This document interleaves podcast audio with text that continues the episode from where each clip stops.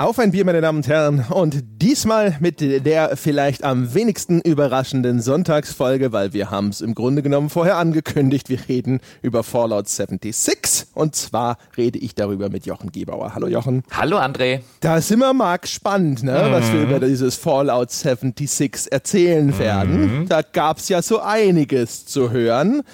Vorher der lieben Form zuliebe informieren wir die Menschen darüber, dass wir wahrscheinlich kein Bier trinken, denn wir haben mal wieder eine Mittagsaufnahme. Also bei mir steht ein Kaffee. Oder hast du dir hier schon mal so einen Humpen bereitgestellt? Ich trinke zwar kein Bier, ja, aber ich halte dem Alkohol die Treue am zweiten Advent heute. Ich äh, bin nämlich vorher ein bisschen hier durch die Kemenaten geschlurft und habe geguckt, was es noch zu trinken gibt und bin über eine Flasche Glühwein gestolpert. Da habe ich mir jetzt eine Tasse erwärmt. Ich trinke jetzt um 12.38 Uhr einen Glühwein. So. Mhm. Das mhm. ist ja noch schlimmer als Bier. Ja, viel. Aber ich dachte, ich bin mal in weihnachtlicher, adventlicher Stimmung, wenn diese Folge erscheint. Mhm. Und ich habe mir gedacht, ich sag dir vorher nicht Bescheid, damit du ganz dumm dastehst mit deinem Kaffee. Mhm.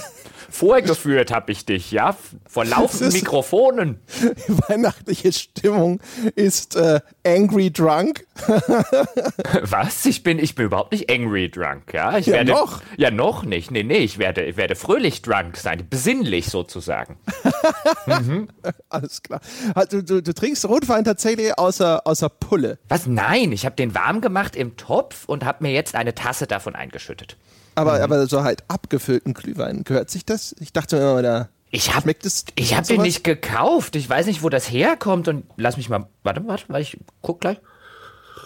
Hm, ach ja, den kann man trinken. Hm. Ja, schmeckt, also schmeckt, eigentlich schmeckt nach Rotwein mit Zimt und Zucker, wie Glühwein halt. Naja, dann. Was soll da noch schief gehen? Ja, ich trinke einen Kaffee mit Müllermilch, wie sich das gehört. ja, was soll da doch schiefgehen, sagt er. Und dann ja. geht alles schief, was schiefgehen kann beim Kaffee trinken. Aber gut. Es ist sogar die leichte, ja, in dem Kaffee. Das heißt, es ist sogar kalorienbewusst. Oh, du willst jetzt nicht wirklich mit, einer, mit Müllermilch abnehmen. Was? Ja. Nee.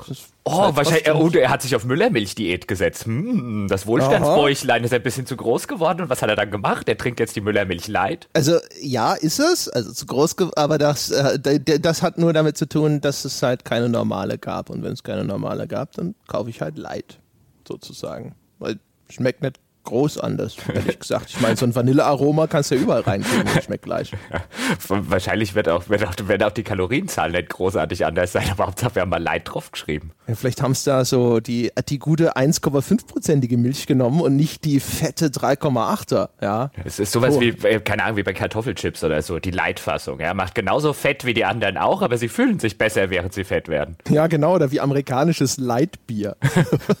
Wobei das tatsächlich weniger Kalorien hat.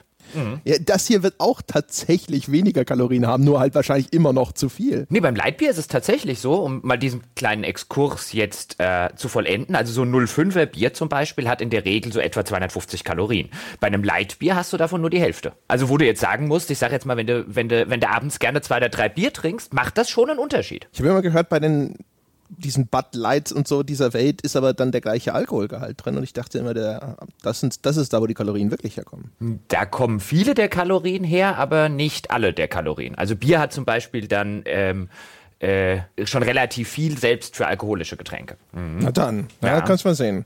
Haben wir alle heute nochmal was gelernt. Das heißt also, die Bierdiät äh, kann losgehen. Man muss halt nur das Leitzeug importieren. Ja, ich weiß nicht, ob ich dann eine Diät damit machen würde, aber anyway, reden wir über Fallout 76. Das wahrscheinlich meistgehasste AAA-Spiel der letzten zehn Jahre. Es ist zumindest das äh, schlecht bewertetste AAA-Spiel dieses Jahres, wenn ich recht informiert bin. Mit okay. deutlichem Abstand. Mir wäre auch wirklich kein anderer AAA-Release in den letzten Jahren in Erinnerung geblieben. Also das letzte, was mir wirklich so in Erinnerung geblieben ist von einem AAA-Spiel, das so durch die Bank weg nicht nur in, von einer Öffentlichkeit gehasst wurde, gefühlt, sondern auch wirklich von der internationalen Presse in Grund und Boden geschrieben wurde, müsste Aliens Colonial Marines gewesen sein. Das ist auf jeden Fall ein, ein guter Kandidat. Alien Colonial Marines habe ich nicht mal als zumindest nicht auf dem gleichen Level AAA in Erinnerung wie ein Fallout 76. Ähm, aber es auf jeden Fall qualifiziert es sich für diese, für diesen Wettbewerb, ja, für dieses Race to the Bottom. wahrscheinlich, wahrscheinlich vergessen wir gerade ein, zwei Titel, die halt auch so richtig aufs Maul gefallen sind. Aber es ist schon, es ist auf jeden Fall erstens ein bemerkenswert schlecht rezipierter Titel für AAA-Niveau und insbesondere für Bethesda. Es ist wahrscheinlich, also mir fällt kein anderes Bethesda-Spiel auch nur aus den letzten zehn Jahren oder so ein, wo sie dermaßen hätten einstecken müssen. Mhm, definitiv. Und ich finde es insofern ganz interessant, denn ich war ja sozusagen, als das bekannt gegeben wurde, ja, das nehme ich jetzt einfach mal für mich in Anspruch. Ich war ja der OG-Hater. Ja, also ich war ja schon Hater, bevor es hip war, Hater von Fallout 76 zu sein, denn wer diesen Podcast schon etwas länger verfolgt, damals die E3-Folge, ich glaube, das wurde im Vorfeld einer E3 angekündigt, haben wir immer mal wieder so ein bisschen am Rande über Fallout 76 gesprochen. Ich glaube, ich habe mehrfach sogar gesagt, ich habe gar kein Interesse, das Ding irgendwann überhaupt zu spielen. Das sieht schon so generisch aus, das sieht schon aus, wie wir veröffentlichen einfach so einen Games as a Service Fallout. Wir gucken mal, dass wir mit, mit Asset Recycling noch einen Haufen Kohle verdienen. Das sieht lieblos aus. Das sieht genau aus wie die Sorte Fallout, die ich nicht spielen möchte. Ich war, das nehme ich für mich in Anspruch, ja, Hater, bevor es hip war, einer dieser modernen Fallout 76 Hater zu sein. Und jetzt sitze ich da und bin wahrscheinlich einer der einzigen Spielekritiker auf Gottes weiter Erde, der es nicht scheiße findet, sondern echt Spaß damit hatte. Was ist, was ist los mit mir? Vielleicht bist du auch einfach nur grundsätzlich konträr. Ah, du meinst nur tote Fische schwimmen mit dem Strom? Ja, ja. Ah, okay. Ja, das kann, kann auch sein, aber da wusste ich das noch nicht, als ich angefangen habe zu spielen. Also ich bin da ja wirklich reingegangen. Vielleicht ist das tatsächlich so eine der, ähm, eine der Sachen, die dann so ein bisschen zumindest äh, erklären. Wir werden nachher noch drauf kommen, warum jetzt zumindest aus meiner Sicht die massive Kritik an dem Spiel ein bisschen seltsam ist, tatsächlich, wenn man sie runterbricht auf die eigentlichen Argumente. Aber vielleicht spielt durchaus eine Rolle, dass ich rangegangen bin mit der Gewissheit, ich werde es hassen. Ich bin wirklich rangegangen mit einem, oh mein Gott, es scheint noch schlechter zu sein als in meiner schlimmsten Befürchtung, wenn ein AAA-Spiel so von einer Öffentlichkeit zerrissen wird. Ich bin wirklich reingegangen mit einem, mein Gott, was erwartet mich hier für ein schlechtes Spiel? Und dann saß ich nach ein paar Stunden da und dachte, das ist gar nicht so schlecht. Ich war also, weißt du, wenn du gar keine Erwartung hast, ist es natürlich auch schwer, die zu unterbieten. Ja, also das ging mir auch so. Das lag aber auch daran, dass ich bin, ich, ich habe zumindest missverstanden, was sie da wirklich machen. Weil ich hatte das so verstanden, dass sie jetzt halt wirklich so einen Arc oder einen Rust als Fallout machen. Und daran hatte ich null Interesse. Und alleine deswegen war ich positiv überrascht, weil das Spiel dann doch viel mehr Fallout ist als ich erwartet habe. Ich habe gedacht, das wird jetzt ein reines Survival-Game und ein reines Multiplayer-Spiel. Und äh, ehrlich gesagt ist es das aber dann eigentlich gar nicht geworden. Es ist halt nur eine Art äh, Dekonstruktion von, von klassischen Fallouts, wo halt viel von dem Fluff weggelassen wurde, der dort sonst noch existiert hat. Aber im Kern ist es nicht groß anders vom Spielerlebnis her als vorhergehende Bethesda Fallouts. Ja, so ging es mir auch ein bisschen. Also ich habe auch wesentlich mehr Multiplayer, wesentlich mehr Service-Elemente erwartet und befürchtet, als tatsächlich in dem Spiel drin sind. Man kann den Multiplayer-Aspekt, kann man sogar, wenn wir nachher noch drauf zu sprechen kommen, sehr, sehr gut und sehr, sehr geflissentlich ignorieren und das einfach wie ein Singleplayer-Fallout spielen, bloß ohne NPCs. Und wir werden später auch noch darüber sprechen, warum das mir zum Beispiel eher gelegen kommt, dass das, was du jetzt als Fluff bezeichnet hast, fehlt und Fallout 76 dort so ein bisschen eine andere Herangehensweise an die, an die Erzählweise und die Erzählstruktur äh, legt und an die Queststruktur und was damit alles zu tun hat mit diesem Fehlen der NPCs in dieser Spielwelt. Ähm, aber letztlich muss ich sagen, das hat mir sogar deswegen besser gefallen. Ich habe parallel sogar noch mal Fallout 4 installiert und noch mal 15 bis 20 Stunden in Fallout 4 am Wochenende reingesteckt am letzten. Einfach um das zu vergleichen, sind meine Eindrücke im Vergleich Fallout 76, Fallout 4, sind das Eindrücke, die sich tatsächlich belastbar bestätigen lassen oder hatte ich das einfach nur im Hinterkopf? Hatte ich Fallout 4 vielleicht schlechter in Erinnerung, als es tatsächlich war in mancherlei Hinsicht? Habe das extra nochmal abgeglichen. Werden wir nachher noch drauf zu sprechen kommen. Aber ich kann mit Fug und Recht sagen, mir persönlich ja, reine persönliche Einschätzung hat Fallout 76 mehr Spaß gemacht als Fallout 4. Ja, das, das muss ich differenzierter abhandeln. ich sage dazu eher ein Jein. Ich wollte es einfach nur mal als, äh, als, quasi als, als Teaser, ja, in ja, den Raum ja, stellen. Ja, ich habe schon verstanden, was du da machst. Ich, ich habe überlegt, kann ich da dem noch irgendwas entgegenstellen, aber das ist bei mir alles so ein einerseits, andererseits. Äh, reden wir mal ganz kurz darüber, was das für ein Spiel ist. Mhm. Ähm, wir haben es ja schon so ein bisschen skizziert, es ist gar nicht so groß anders wie die bisherigen Fallouts. Wer gar keinen Fallout kennt, es sind äh, Rollenspiele, die man aus der Ego-Perspektive spielt, genauso auch so ein bisschen wie Skyrim, allerdings spielt es in einer Postapokalypse. Dieses Spiel, Fallout 76, spielt im Jahre 2102, ist damit das am frühesten in der Fallout-Lore angesiedelte Spiel und man entsteigt am Anfang dem namensgebenden Bunker, dem Vault 76. 25 Jahre, glaube ich, in diesem Falle nach einem Atomkrieg, der die Welt auslöscht, ja, und äh, ist damit auch einer der ersten dieser Vault-Bewohner, die aus diesem Vault rauskommen. Also typischerweise kommt man am Anfang fast jedes Fallouts, nicht jedes, aber fast jedes Fallouts aus einem dieser Bunker und erkundet nun die zu einem Ödland gebombte Welt. Ja, und dort haben sich dann neue Zivilisationen gebildet. Da gibt es meistens ganz viele mutierte Menschen und Tiere, teils feindlich, teils auch welche, mit denen man reden kann. Ja, und das erkundet man eben aus dieser Ego-Perspektive. Ähm, spätestens seit Fallout 4 ist man dann auch damit beschäftigt, Waffen zu craften und Ausrüstung zu verbessern und man sammelt jede Menge Schrott ein, genauso wie das in den anderen Bethesda-Rollenspielen, also jetzt in Elder Scrolls-Spielen ist äh, der Fall ist, ist auch fast jedes Objekt in der Spielwelt insofern manipulierbar, dass man es zumindest einsammeln oder halt äh, quasi von einer Stelle zur anderen werfen oder tragen kann. Ja. Fallout hat noch ein relativ eigenes Rollenspielsystem. Es ist, glaube ich, eines von den, ja, ich weiß nicht, ob man, kann man sagen, es ist eines von den wenigen Spielen, die tatsächlich ihr eigenes System entwickelt haben, weil ja sehr viele schon so auf so existierende Sachen wie D&D aufsetzen, oder? Viele tun das, aber ich würde mittlerweile sagen, haben einige schon ihr eigenes System entwickelt. Ich meine, nehmen wir sowas wie The Witcher oder so. Die haben jetzt auch nicht unbedingt einen auf einem System aufgesattelt. Natürlich äh, sieht man immer mal wieder Parallelen zu früheren Spielen, zu Pen-and-Paper-Systemen und so weiter. Aber ich würde jetzt nicht sagen, eins der wenigen. Aber es ist definitiv bei Fallout mit dem Special-System eins der prominentesten selbstentwickelten Systeme. Also ich würde sogar sagen, dieses Special-System, wie es heißt, in Anlehnung an die äh, Attribute, die es gibt, die halt äh, die Anfangsbuchstaben bilden das Wort Special der verschiedenen Attribute Attribute.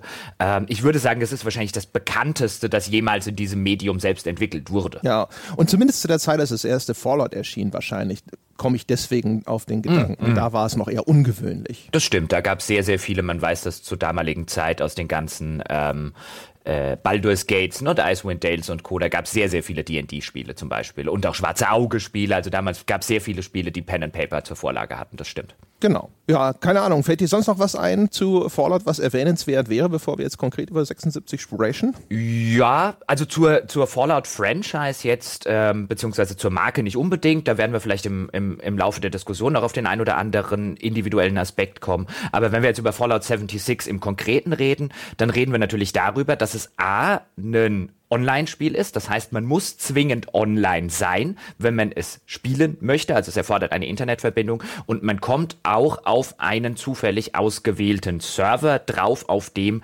bis zu, ich glaube, insgesamt 24 Spieler können auf einem Server sein. So habe ich das überall gelesen. Genau. Ich kann jetzt schon sagen, ich habe, glaube ich, noch nie 24 Spieler auf einer Karte gesehen. Ich kann jetzt vor allen Dingen sagen, und das sagt schon relativ viel über die Online-Komponente und Multiplayer-Komponente dieses Spiels aus, ich weiß noch nicht mal, wie viele Spieler auf einem Server waren. Ich habe sie noch nicht mal in irgendeiner Form gezählt. Außer bei dem einen Mal, wo wir zusammen gespielt haben, habe ich schlicht und ergreifend ignoriert, dass überhaupt noch irgendjemand anderes auf diesem Server drauf ist.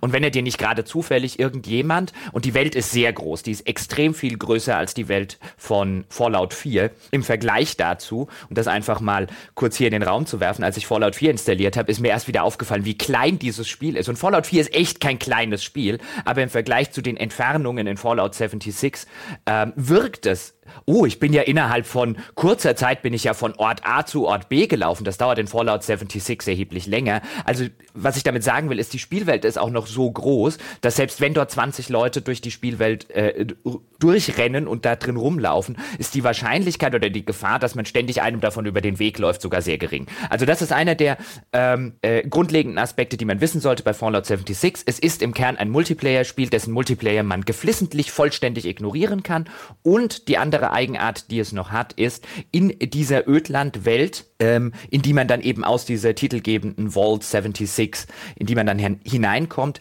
dort lebt außer den Spielern, die durch diese Welt rennen, lebt dort niemand. Das heißt, man läuft entweder Leichen über den Weg, also von Menschen, die dort mal gelebt haben, jetzt aber tot sind, oder Robotern. Es ist ein Spiel vollständig, zumindest soweit wie ich es gespielt habe, bislang vollständig ohne NPCs, ohne menschliche NPCs. Richtig, genau. Ne? Das ist so eine wichtige Unterscheidung. Ich hatte vorher immer gehört, es gibt gar keine NPCs, aber das ist so nicht richtig, weil es gibt eigentlich eine ganze Reihe von NPCs. Das sind halt alles Roboter und es gibt auch keine große Varianz sondern das sind meistens zwei unterschiedliche Typen von Robotern. Die kennt man alle aus Fallout 4, nämlich diese Protectrons und diese Mr. Handy-Roboter. Das, die letzteren sind diese Kugeln mit den Greifarmen, diese fliegenden Kugeln mit den Greifarmen und die anderen, das sind die, die sehen aus wie aus einem 50er Jahre Science-Fiction-Film. Und äh, das sind so die die Haupt-NPCs, denen, denen man da begegnet. Ja, und Mr. Gutsies und Securitrons. Die gibt es auch Mr. Gutsy sieht ja genauso aus wie Mr. Handy. Ja, aber der Mr. Gutsy ist ja im Gegensatz, der Mr. Handy ist ein Haushaltsroboter und der Mr. Gutsy, ja, wie der Name schon sagt. Das ist so wie das blaue und das rote Skelett. ja, aber es sind unterschiedliche im Fallout-Lore. Ja, I don't care, wenn sie genauso aussehen und nur andere äh, Werkzeuge an ihren komischen äh, äh Metallarmen haben. Ja, das ist übrigens das Interessante, was ich finde, wie sie dieses Fehlen der NPCs, wenn wir jetzt schon bei dem ersten Aspekt sind, der mir so ein bisschen zu kurz gekommen ist in den ganzen Diskussionen, weil ich den eigentlich ganz schnucklig fand, die also Fallout 76, die, die, die Welt, in der das Ganze spielt, ähm, in, dieser, in dieser zerstörten Welt, wir sind in West Virginia, in den Appalachian Mountains. Ähm, das ist eine Gegend, in der auch jetzt tatsächlich relativ viel Bergbau zum Beispiel betrieben wird und Holzfällerei betrieben wird. Und wie das relativ typisch für die Fallout-Spiele ist, wenn wir diese Welt erkunden, stoßen wir auf Überbleibsel aus der Zeit, bevor die Atombomben gefallen sind. Und da kann man so ein bisschen sozusagen ähm, zusammenpuzzeln, wie sah denn diese Welt aus, bevor die Bomben fielen. Und das ist immer so einer der Aspekte, die in den Fallout-Spielen ganz schnucklig ist und die ganz, ähm, die so ein bisschen zum, zum, äh, zum Kern dieser Fallout-Spiele gehören, nämlich ähm, so die, die, der, der Zustand der Welt kurz vor dem Bombenfall und wie kaputt die vielleicht gewesen ist ist und wie absurd das teilweise gewesen ist, jetzt insbesondere im Hinblick darauf, dass dann irgendwie diese ganze Zivilisation zerstört worden ist. Und was wir herausfinden, in diesem äh, Abschnitt von West Virginia, durch den wir uns bewegen, kurz bevor die Bomben gefallen sind, war die Gesellschaft in den Vereinigten Staaten, ich glaube im Jahr 2077, wo das äh, äh, fiktiv gespielt hat, also das ist das Jahr, in dem die Bomben, Atombomben gefallen sind und alles vernichtet haben, war die große Diskussion eben in diesem Abschnitt der Vereinigten Staaten das Ersetzen von menschlichen Arbeitern durch Roboter. Und das zieht sich wie so ein roter Faden durchs ganze Spiel durch. Wenn man dann eben diese Aufzeichnungen von früher findet, dann findet man zum Beispiel in einer Militäreinrichtung, da wird dann darüber geredet, wie die Ausbilder ersetzt werden, die menschlichen Ausbilder durch Roboterausbilder und was zur Hölle dabei alles schiefgegangen ist und wenn sie aus Versehen einen Rekruten angezündet haben. Und im Bergbau sollen die ganzen Bergarbeiter durch Roboterarbeiter ersetzt werden und da gab es dann offensichtlich, gab es dort Abstimmungen, Volksabstimmungen, da findet man noch alte ähm, so alte, alte Einrichtungen, alte Stände, wo darüber informiert wurde, alte Wahlautomaten äh, für diese Volksabstimmung. Sollen die Arbeiter ersetzt werden? Sollen sie nicht ersetzt werden? Dann findet man alte Aufzeichnungen von Senatoren, also von Politikern, die sich darüber gestritten haben. Der eine ist dafür, der andere ist dagegen.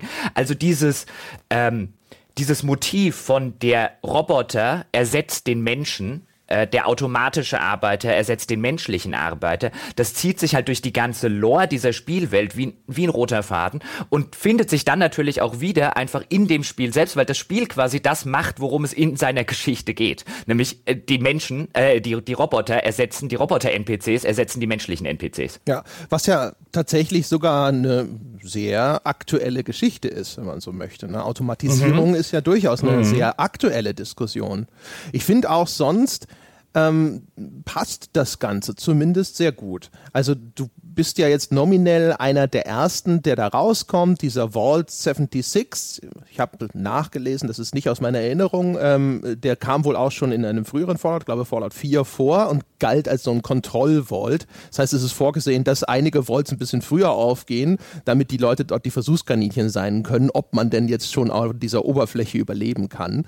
Und dass du dann also da rauskommst und einfach noch nicht wahnsinnig viele lebende Menschen anzutreffen sind, macht halt auch durch die äh, Positionierung in dieser Zeitlinie durchaus Sinn. Wahrscheinlich nicht so viel Sinn, dass man gar keinen trifft, ja, weil es kommen ja andere Leute auch aus diesen Vaults raus und es gibt die, die anderen menschlichen Mitspieler, ja.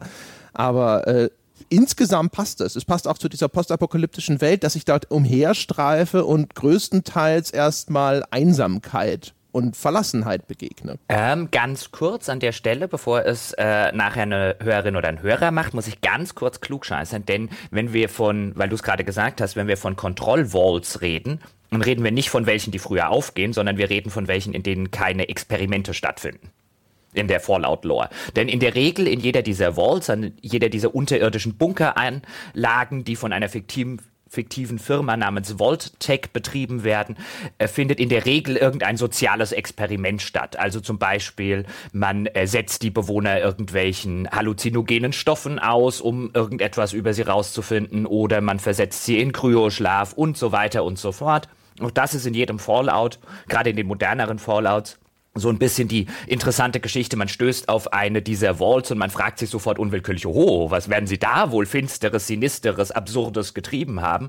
Und diese Kontroll-Vaults, von denen Vault 76 eine ist, sind die, in denen man sowas nicht gemacht hat, um halt einfach zu vergleichen, sozusagen, dass die Kontrollgruppe, ja, bei denen man, äh, äh, wo man, wo man, wo man nicht, ohne dass sie es wissen, irgendein sinistres Experiment vollführt hat. Wenn einer klug scheißt, dann machen wir das selber.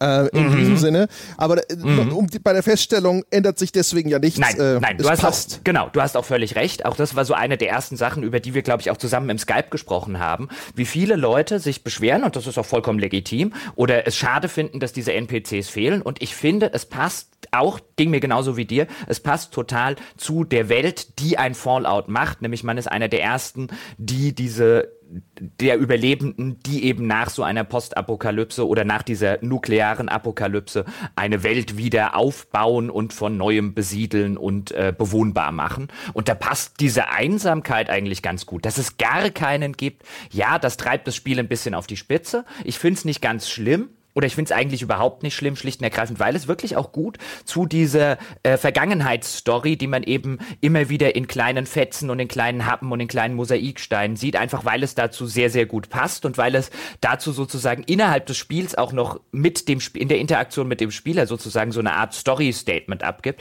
Das fand ich eigentlich ganz schnucklig. Ja, also wir können ja mal einfach dann direkt bei dem Ding bleiben. Ich finde, ähm, ich finde es in den ersten, also in den ersten Spielstunden hat mich das überhaupt nicht gestört, sondern im Gegenteil fand ich es eigentlich relativ atmosphärisch. Ähm, da jetzt so durch diese völlig verlassene Welt zu laufen und zu Anfang begegnet man selbst nicht allzu vielen bis gar keinen von diesen Roboter-NPCs, sondern es ist wirklich alles ist tot und verlassen und du findest nur irgendwelche alten Audiologs also irgendwelche Tonbandaufnahmen, die du da abspielen kannst, oder du findest eben Aufzeichnungen in irgendwelchen Computerterminals oder das sind irgendwelche Notizen, die du lesen kannst. Und ähm, dieses Erforschen, dieses quasi archäologische sozusagen von etwas, das einfach komplett vergangen ist oder sowas, das fand ich erstmal total angenehm. Ähm, so hinterher auf längere Spieldauer habe ich mir gedacht, so, so ein, so ein bisschen, so ein Kompromiss hätte ich vielleicht gar nicht so schlecht gefunden. So hier und da vielleicht dann doch nochmal irgendeine eine interessante Siedlung. Und es hätten nicht zwingend menschliche NPCs sein müssen. Sie hätten gerne bei dieser ganzen Robotergeschichte bleiben können, aber halt ein bisschen mehr Vielfalt in dem, was sich dort vielleicht an automatisiertem Leben tummelt. Keine Ahnung, wie viel, ich bin jetzt nicht tief in der Fallout-Lore drin, keine Ahnung, wie viel Spielraum sie jetzt gehabt hätten, neue Roboter oder Maschinenwesen oder ähnliches zu erfinden. Aber wenn sich dann halt diese, diese, hatten sie das nicht sogar in New Vegas auch, wo dann sich eben auch unter den Robotern so kleine soziale Grüppchen wenigstens gebildet hätten. Sowas hätte ich schon ganz cool gefunden. Ja, also man muss aufpassen, dass man natürlich kein falsches Dilemma aufmacht. Denn wenn ich jetzt zum Beispiel sage, mir hat das Fehlen dieser NPCs im Vergleich zu Fallout 4, hat bei mir eher dafür gesorgt, dass mir das Spiel mehr Spaß macht, dann heißt das natürlich nicht, dass das Fehlen von schlechten NPCs, wie ich in dem Fall argumentieren würde, ähm, automatisch bedeutet, es könnte keine guten geben. Also ich glaube, mit guten NPCs und mit guten Geschichten und mit coolen Fraktionen und so weiter wäre das Spiel besser als das, was es ist. Aber im Vergleich zu Fallout 4, im direkten direkten Vergleich, weil du jetzt auch zum Beispiel äh, New Vegas genannt hast, also mit den Fraktionen und so weiter von New Vegas wäre Vault 76, äh, äh, Fallout 76 ein enorm besseres Spiel. Was ich aber interessant finde, ist, wie sehr es für mich persönlich ein besseres Spiel ist, weil die schlechten von Fallout 4 wegfallen. Und ich habe mir das jetzt extra, ich habe es ja eingangs schon gesagt, nochmal einen direkten Vergleich angeguckt. Und genau das, was du sagst, dieses archäologische, ich entdecke diese postapokalyptische Welt sozusagen nochmal neu. Einer, es gibt diesen neuen Aspekt und es gibt diesen alten Aspekt. Und dieses ganze Archäologische, was da eine Rolle spielt, das Erkunden der Spielwelt, das hat mir in Fallout 76 so viel besser gefallen, weil mich nicht die ganze Zeit Dummheiten stören. Und jetzt habe ich Fallout 4, wie gesagt, nochmal angefangen. Und diese ganze Geschichte, relativ am Anfang des Spiels, läuft man der ersten Fraktion, der sogenannten Minutemen, über den Weg, im ersten Ort dieses Spiels. Und wie dumm der geschrieben ist, der NPC. Also der ist schlicht und ergreifend von vorne bis hinten. Das ist einfach äh, lieblos und dumm gemacht. Äh, innerhalb von gefühlt drei Dialogzeilen äh, wirst du und innerhalb von zwei Quests und der hat fünfmal mit dir geredet und der kennt dich überhaupt nicht, macht dich aber schon zum General seiner, seiner Truppen und so weiter, wo du halt extrem siehst, wie wenig Zeit, wie wenig Liebe sie auf die Ausgestaltung dieser Figuren und das ist noch einer deiner Begleiter, wie wenig Zeit, wie wenig Liebe sie darauf äh, verwendet haben und wo ich jetzt einfach sage, wir haben neulich, als wir über Immersionen spielen ein bisschen mal gesprochen haben, wo ich dann halt gesagt habe, dieser Immersionsbruch, der dort für mich stattfindet. Wenn diese Figur einfach nur eine Device ist, wo sich die Autoren keinerlei Mühe gegeben haben, wo sich das Spiel keinerlei Mühe gibt, die glaubhaft in ihre Spielwelt einzubetten. Und das ist bei den Fraktionen in Fallout 4 kommt das sehr, sehr häufig vor. Ähm, und auch bei den NPCs, von denen niemand irgendwas zu sagen hat. Also weißt du, bei einem Fallout 3 noch oder bei einem Fallout ähm, New Vegas, da komme ich zu irgendeinem NPC, ich komme in eine neue Stadt und dann kann ich fragen, ähm, äh, äh, kann ich die Leute über ihren Hintergrund fragen und wie hat sich diese Stadt entwickelt und so weiter und so fort. Ich kann wirklich Gespräche mit denen führen. Das geht bei Fallout 4 alles das gar nicht. Die haben ihre drei festen Sätze und wenn ich sie danach anspreche, kommt nicht mal mehr ein Dialogmenü. Und wie sehr mich das aus der Immersion der Spielwelt reißt, wenn das offensichtlich keine lebenden, atmenden, glaubhaften Wesen sind, sondern einfach wirklich entweder Plot-Devices ähm, oder Quest-Devices, die halt ihre drei Standardsätze abspulen und danach haben die über die Welt und über unsere Beziehung miteinander und so weiter nichts, aber auch gar nichts mehr zu sagen. Das voll vollständige Fehlen von so schlechten Figuren und schlechten Stories hat Fallout 76 für mich besser gemacht gemacht, weil es mich nicht die ganze Zeit rausreißt oder mir die ganze Zeit eine Dummheit ins Gesicht klatscht. Ja, kann ich, ja, kann ich verstehen. Also wie gesagt, ich habe halt ein paar Sachen aus Fallout 4 durchaus noch in positiver Erinnerung, ne? sowas wie den Nick Valentine, diesen Roboter, war das ein, ja, das war so ein künstlicher äh, von diesen, äh, äh wie sagt man dazu, Cyborgs Synths oder sowas. Die bei Fallout 4. Ja, ja, aber im Grunde genommen waren es ja ne, so künstliche Lebewesen. Auf jeden Fall, das war ja ein Detektiv, ne? Und das zum Beispiel, den habe ich in Nick guter Erinnerung. Und solche Sachen hätte ich natürlich ganz gerne dann auch da mal gehabt. Und das hätte das Spiel durchaus bereichert, aber so unterm Strich ich weiß auch nicht. Also auf Dauer hatte ich schon das Gefühl, da schleicht sich für mich eine gewisse Monotonie ein, einfach weil immer die gleiche Darreichungsform und so weiter und das sag mal, das Quests und das Writing von diesen Audiologs und diesen anderen Dokumenten ist nicht scheiße, aber ist jetzt auch nicht herausragend, so dass man jetzt sagen könnte, das ist ja noch viel besser, weil das alles auch in meinem Kopf stattfindet und so. Aber unterm Strich glaube ich, das ist, das ist, glaube ich, nicht wirklich ein ernsthaftes Problem bei dem Titel. Und im Gegenteil, dadurch, dass halt eben sehr viel gelesen und nur gehört wird und das wirklich so ein bisschen sehr viel das Kopfkino befördert, ich vermute, dass das sehr viele Ecken und Kanten sogar abbügelt. Zumal, was noch dazu kommt, das Environmental Storytelling, also dass die Geschichten, die sich organisch aus der Spielwelt und aus den Orten in der Spielwelt ergeben und die nicht explizit erzählt werden,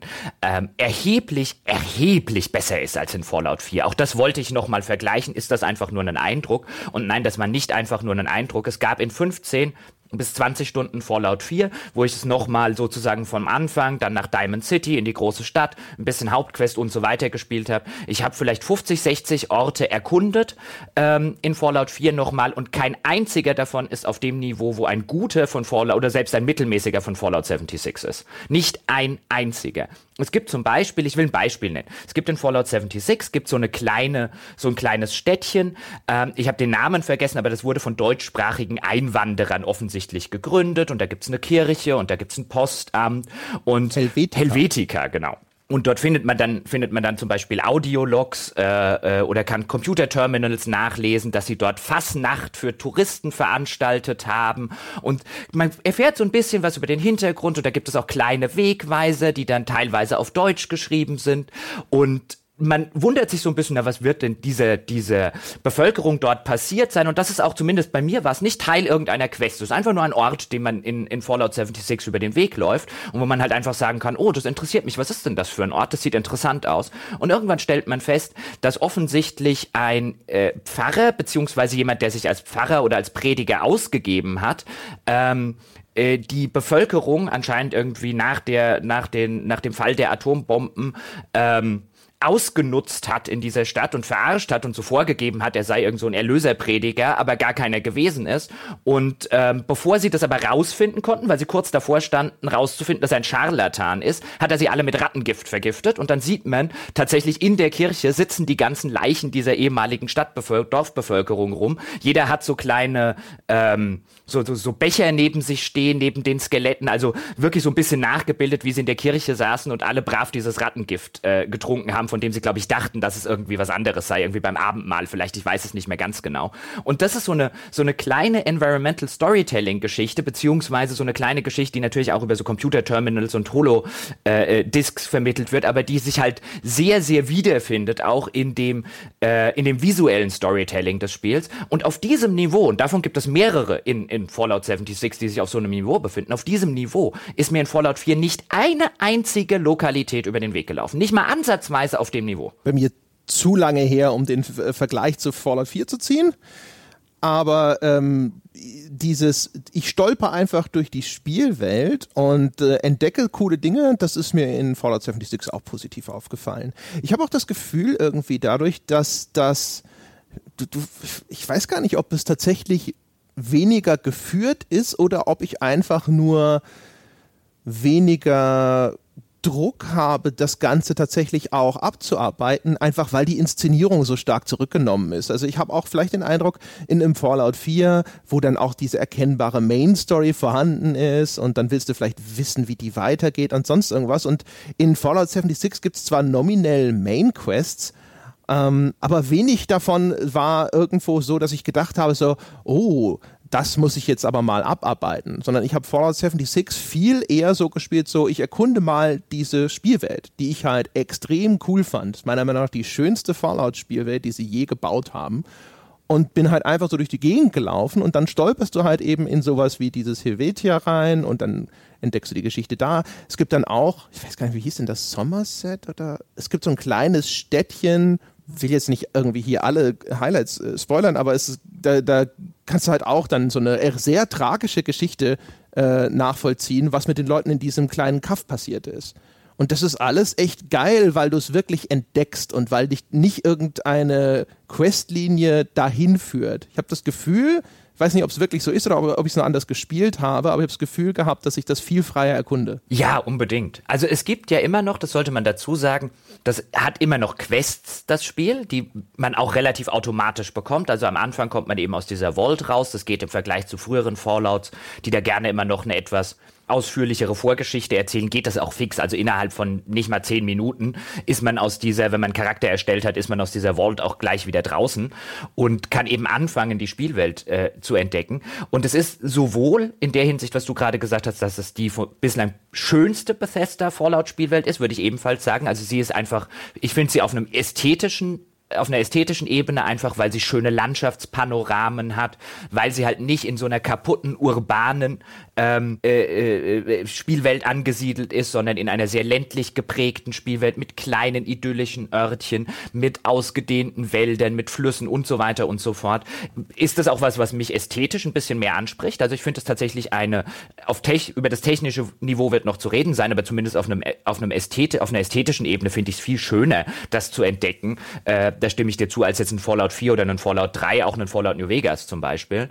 Ähm, und halt diese, dieser ganze archäologische Ansatz, ähm, den du jetzt halt auch schon, schon genannt hast. Also sobald man dort rauskommt, ähm, gibt es zwar Quests, die einen dann sozusagen einmal durch die Spielwelt äh, führen. Ähm, man soll also rausfinden, was ist mit dem, mit dem Aufseher dieser Vault passiert, der anscheinend vor einem dann diese Vault verlassen hat. Das ist so eine der Hauptquests, die einen so ein bisschen ähm, so à la Tourguide einmal durch die Spielwelt führen. Der kann man schon folgen und das ist auch so ein roter Faden, aber ich fand es tatsächlich auch am besten hat es funktioniert, wenn ich gesagt habe, ach, pfeif doch auf diese Quests, die mir da eingeblendet werden. Was ist denn das da hinten? Und bei diesem Was ist denn das da hinten kam es mir sowohl beim Spielen so vor, als auch jetzt beim Verifizieren mit dem direkten Vergleichsspiel Fallout 4. Es das Erkunden hat sich immer auf einer erzählerischen, entdeckerischen Art und Weise erheblich mehr gelohnt. Also es gibt, wie gesagt, es gibt erheblich mehr Orte, bei denen ich gesagt habe, oh, das ist ja cool, was ist denn hier passiert? Und dann ist dort wirklich was Interessantes passiert.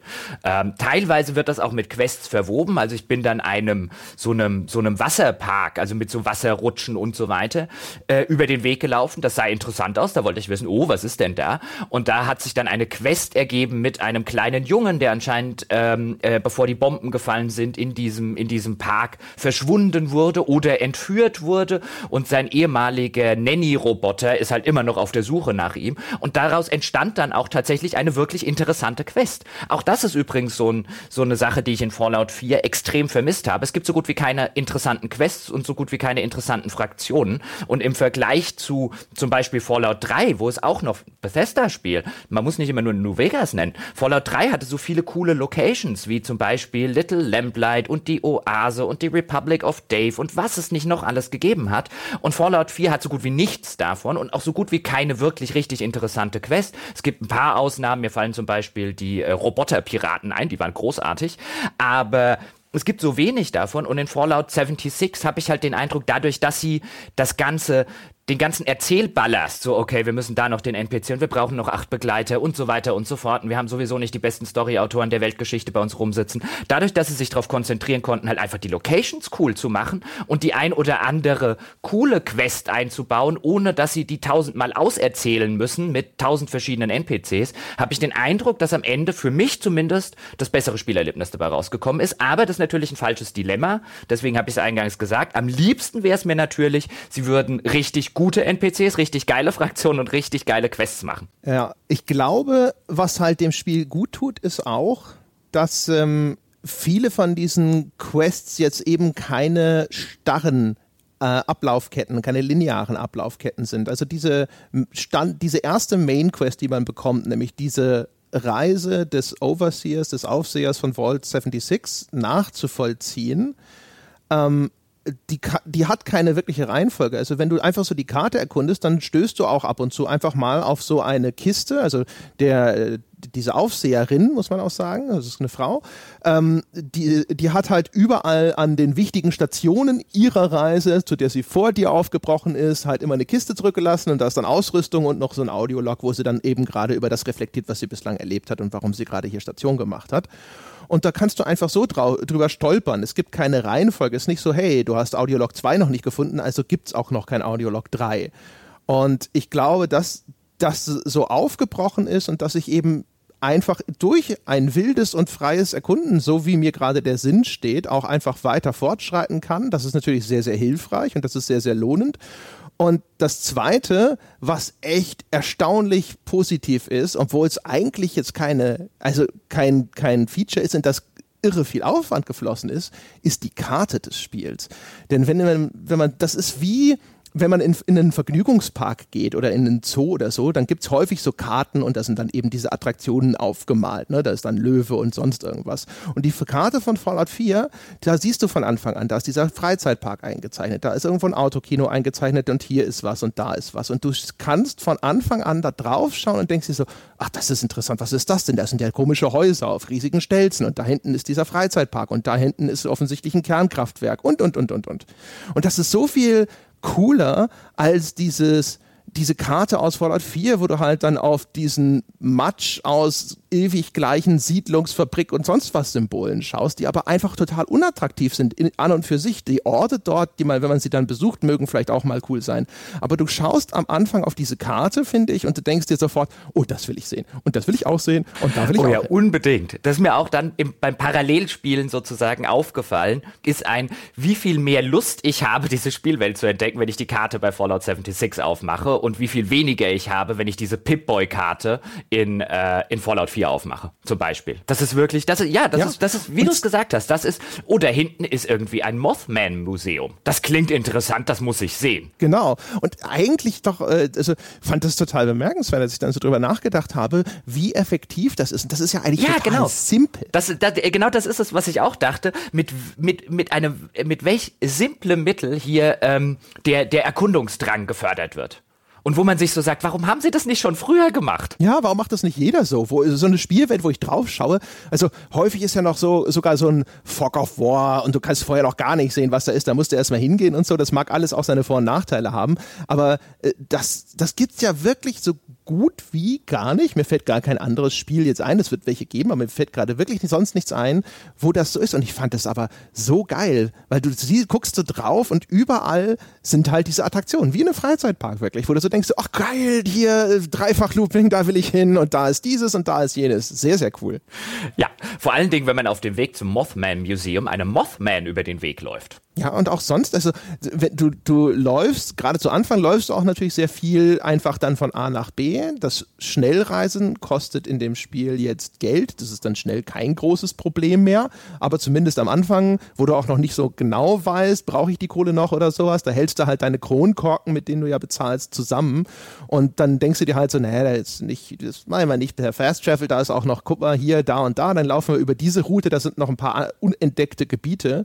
Und dadurch stößt du dann halt auch automatisch wieder auf Sachen. Du läufst irgendwo lang und dann ist da auf einmal irgendwo der Rauch von einem Lagerfeuer und dann gehst du mal dahin und entdeckst halt irgendwie auch wieder so eine äh, irgend so ein verlassenes Camp oder sowas oder du stößt auf einen Wohnwagen, der da einfach so verrottet in der Gegend steht. Und guckst mal, was in dem Wohnwagen los ist. Und so stößt du halt immer wieder organisch auf diese kleinen Erzählfragmente, sei es jetzt eben nur dieses Visual Storytelling, also was du gesagt hast, dass du in dem Wohnwagen keine Ahnung, siehst du halt das, äh, das Skelett, das da rumliegt und dann sind da irgendwelche Pillendosen daneben und sonst irgendwas. Und da hat vielleicht jemand Selbstmord begangen oder in irgendeinem Haus, wo die Leute offensichtlich vor dem Fernseher gestorben sind oder du findest halt irgendwelche Notizen oder andere Story-Fragmente. Und das Ganze ist halt echt so dieses Erkunden einer verlassenen Welt oder sowas, das geschieht da sehr organisch und sehr gelungen. Wobei an der Stelle, um das vielleicht nochmal zu präzisieren, also solche Dinge wie man findet, wie Leute gestorben sind, an welchen Stellen, vielleicht als die Bomben gerade fielen,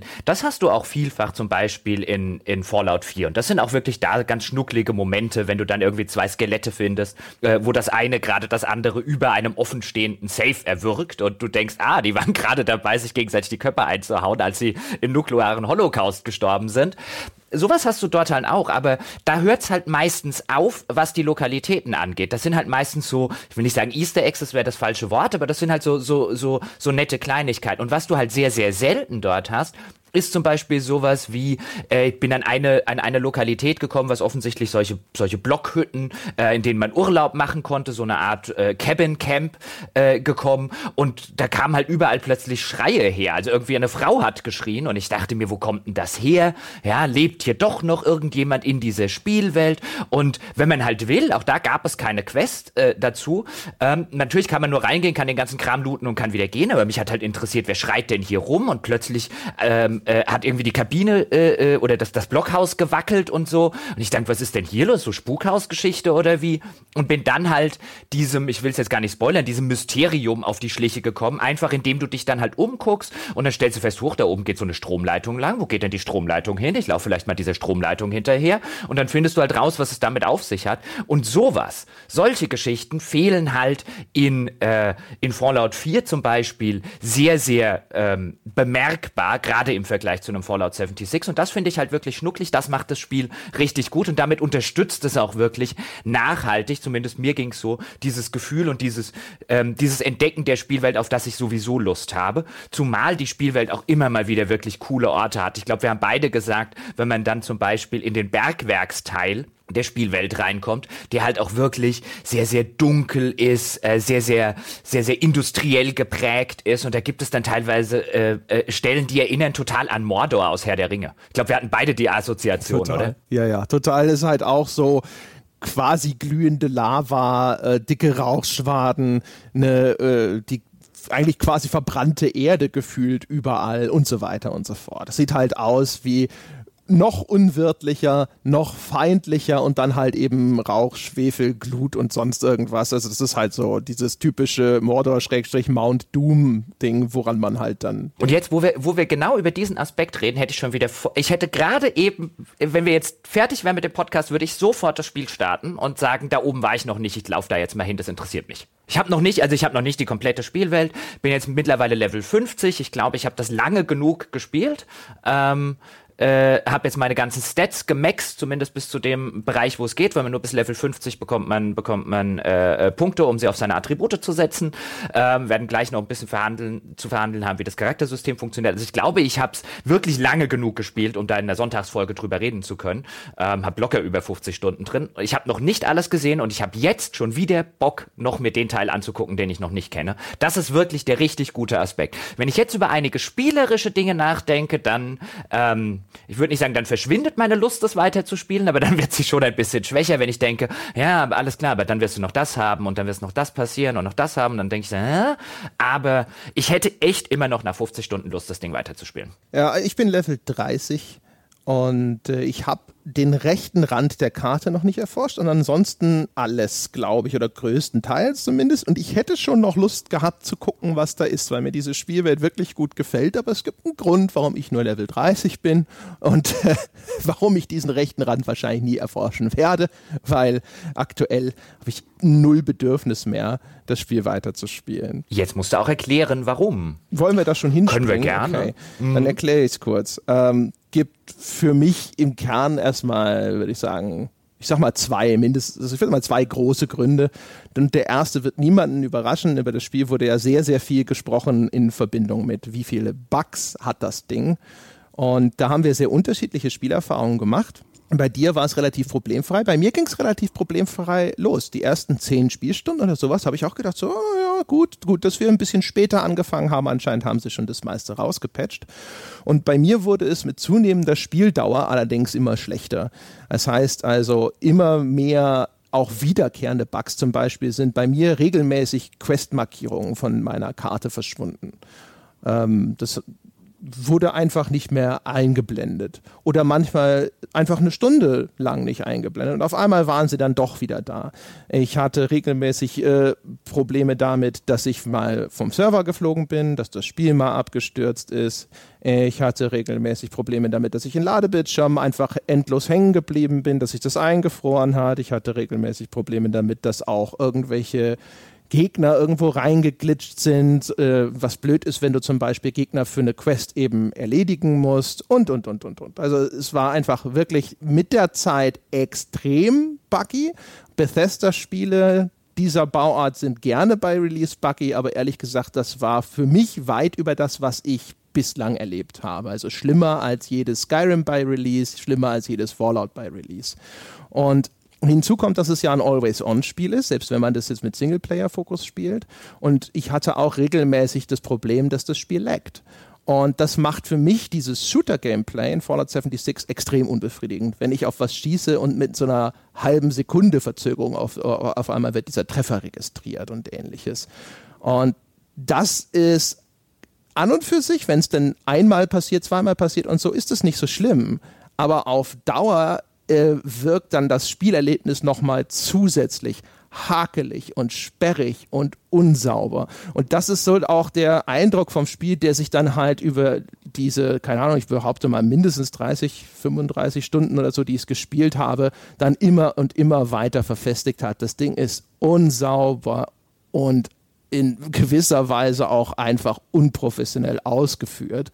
Und bis zu dem Punkt, wo ich dann für mich gedacht habe, so, boah, ich habe keinen Bock mehr drauf. Ich hatte das Gefühl, dass auch diese Kernspielmechanik von Fallout für mich dann einfach nach 30 Stunden sich mal wieder ein bisschen erschöpft hatte. Einfach auch dann jetzt, nachdem ich viel abgegrast hatte, jetzt nicht mehr so viel an narrativem Inhalt da war. Aber es ist für mich halt super schwer, das auseinanderzuklamüsern. Wie wie viel Bock hätte ich noch gehabt, wenn dieses Bug Problem nicht da gewesen wäre. Ich kann das total verstehen und das wäre auch einer der Gründe, ähm, wenn man einfach, wenn man einfach mal sozusagen aus dem Fenster guckt, wie viele Leute in Probleme oder solche massiven Probleme mit dem Spiel haben, wie du sie jetzt geschildert hast, wäre das für mich auch jetzt vielleicht so ein Spoiler an der Stelle, was die Wertschätzung angeht, ähm, wäre das ein Grund, warum man das nicht seriös gerade irgendwie als Vollpreisspiel oder gar als Sale irgendwie empfehlen könnte, sondern man muss äh, offensichtlich zum derzeitigen Zeitpunkt sagen, hier bevor ihr das Geld ausgebt, wartet lieber, bis das in einem stabileren äh, Zustand ist. Und ja, auch da übrigens, ähm, was du gesagt hast, wenn du sagst sowas wie, das Ding ist unsauber gebaut. Das sind Bethesda-Spiele, seit ich Bethesda-Spiele spiele. Es sind wahrscheinlich die unsaubersten Spiele äh, zum Release, die es im AAA-Segment gibt. Und zwar auch lange bevor das Ding im AAA-Segment war, wenn ich mich damals zum Beispiel an Daggerfall und Co. zurückentsinne. Also Bethesda hat in der Hinsicht schon immer unsauber gearbeitet. Ich persönlich, ich hatte jetzt wahrscheinlich wirklich viel Glück, weil ich persönlich, für mich war das der der quasi stabilste Bethesda-Release, den ich je gespielt habe. Ich hatte ja, also es will auch insofern was heißen, dass ich trotzdem Probleme hatte, aber halt längst nicht so massive Probleme wie du und längst nicht so massive Probleme, die ich teilweise in älteren Bethesda-Spielen hatte. Bei mir ist es ab und zu mal auch so gewesen, dass eine Quest äh, dass die Quests nicht mehr angezeigt wurden. Das hat aber einmal rausloggen und wieder reinloggen sofort behoben. Ähm, ich hatte gelegentlich mal Lags, die stören dann tatsächlich, wobei sie bei mir auch nicht irgendwie halbe Sekunde waren oder so, sondern wo ich halt einfach gemerkt habe, okay, der Gegner, den ich jetzt im Fadenkreuz habe, der bewegt sich, äh, da fehlen, äh, da fehlt immer mal wieder so eine Animationsstufe, deswegen wird hier wahrscheinlich gerade ein bisschen Server-Lag sein, aber du konntest, es war immer noch weiter spielbar. Ähm, hat natürlich ein bisschen genervt und gerade bei einem Online-Spiel sollte und darf sowas eigentlich nicht passieren. Ähm, aber es war halt in der Summe ist mir nie was passiert. Ich hatte keinen einzigen Absturz bislang. In der Summe ist mir halt nie irgendwas passiert, wo ich jetzt gesagt habe, boah, ähm, das würde mir jetzt, das nervt mich jetzt so sehr, dass ich keine Lust mehr habe, in irgendeiner Form weiterzuspielen oder ähm, dass ich keine Lust mehr habe, jetzt irgendwie das Ding zu laden, weil ich denke, auch wenn das wieder passiert und das wieder. Also die technischen Probleme und die Bugs, die es offensichtlich gibt und die es offensichtlich zuhauf gibt, da hatte ich jetzt Glück gehabt. Das, das wäre nicht der Aspekt, der mir gerade ähm, das Spielen so ein bisschen zumindest verleitet. Das sind andere Aspekte, ähm, zu denen wir dann gleich kommen können. Aber ich sehe natürlich äh, komplett, dass der Zustand, in dem es veröffentlicht wurde, offensichtlich in der Summe noch schlimmer ist als in früheren Spielen. Ich hatte jetzt halt Glück, bei mir ist es sogar besser. Genau, ja. Bei mir war es noch so, ich habe das ja einfach auf einer normalen Festplatte installiert, einfach weil meine äh, SDD, meine SSD. SSD, genau. Solid State halt, genau. Also auf jeden Fall, die war zu voll, ich war, hatte keine Lust, da jetzt wieder äh, Raum zu schaffen. Das heißt, ich hatte halt auch noch sehr, sehr lange Ladezeiten. Und wir haben das ja mal verglichen, ne? Also ich, bei, bei dir, glaube ich, so 15 Nein, Sekunden wenige. und bei mir teilweise Na, wenige. Also wir haben, wir, als wir zusammengespielt haben, ähm, dann haben wir halt gesagt, äh, wir schnell reisen jetzt nach XY und das war halt wirklich, ich habe teilweise fast eine Minute auf dich gewartet, weil es bei mir schon längst geladen hat. Ich glaube, ich habe sogar noch gesagt, ey, wenn ich das auf einer, wenn ich, wenn ich das nicht auf einer SSD hätte, würde ich das nicht spielen. Garantiert nicht. An der Stelle, meine Damen und Herren, wenn Sie keine SSD haben, lassen Sie es. Wo man halt aber auch sagen muss, also zumindest für die Konsolenplattform ist ja äh, eine normale Festplatte auch einfach der Standard. Äh, das ist halt auch vermasselt aus einer technischen Sicht. Wobei das auch tatsächlich schon in älteren Fallouts der Fall war. Also da, da würde ich auch jederzeit sagen, nicht ohne SSD spielen. Was aber sowieso so ein Punkt ist natürlich. Ne? Also ähm, wir hatten ja vorhin das auch schon mal so ein bisschen angerissen warum und woher kommt diese Kritik? Und ich finde, man sieht bei dem Fallout 76 halt, das, was wir in der Vergangenheit hier im Podcast schon öfter mal gesagt haben. Die Kritik erweist Herstellern einen Bärendienst, wenn sie ihnen diese Probleme immer und immer wieder durchgehen lassen, weil ja, aber ist ja trotzdem ganz nett. Und ich finde, deswegen habe ich auch gesagt, dieses Fallout 76 ist ein bisschen so eine Dekonstruktion von Fallout, weil halt sehr viele Schwächen dieser, dieser Reihe oder überhaupt von Bethesda-Spielen allgemein jetzt auf einmal so stark offengelegt werden und nicht mehr so stark kaschiert werden, vielleicht von irgendwelchen Fluff-Elementen. Ja, weil es dann eben doch mal irgendwie eine coole Quest gegeben hat, wo sie sich dann richtig ins Zeug gelegt haben, wenn irgendwelche Roboter-Piraten mit ihrem Düsenschiff auf einmal losfliegen und sonstigen Kram. Und man sieht halt, also wie du schon richtig sagst, das sind Probleme, die existieren schon relativ lange. Aber sie wurden offensichtlich nicht zu einem Grad adressiert, dass man sich dort irgendwann mal gesagt hat, so ja, so geht's nicht weiter, da müssen wir unbedingt offensichtlich etwas tun.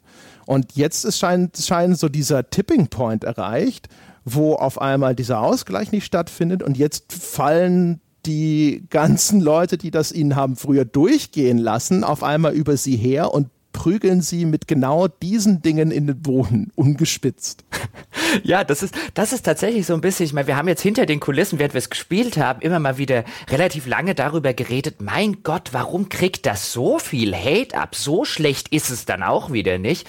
Und ich glaube tatsächlich, dafür gibt es zwei Aspekte, nämlich zum einen den, wenn man so viele Probleme hat, wie teilweise offensichtlich Tester gehabt haben, wenn man die Testberichte liest und wie manche Spieler auch haben, dann kann es natürlich auch sein, und das beobachtet man ja dann an einem selbst, dass wenn man ständig mit irgendwas Probleme hat, dann nimmt man natürlich auch die positiven Dinge nicht mehr als so positiv wahr, wie man sie vielleicht wahrnehmen würde, wenn man jetzt wie ich gar keine Probleme oder so gut wie keine Probleme hatte. Also ich glaube, den Faktor, den darf man auch nicht aus den Augen verlieren.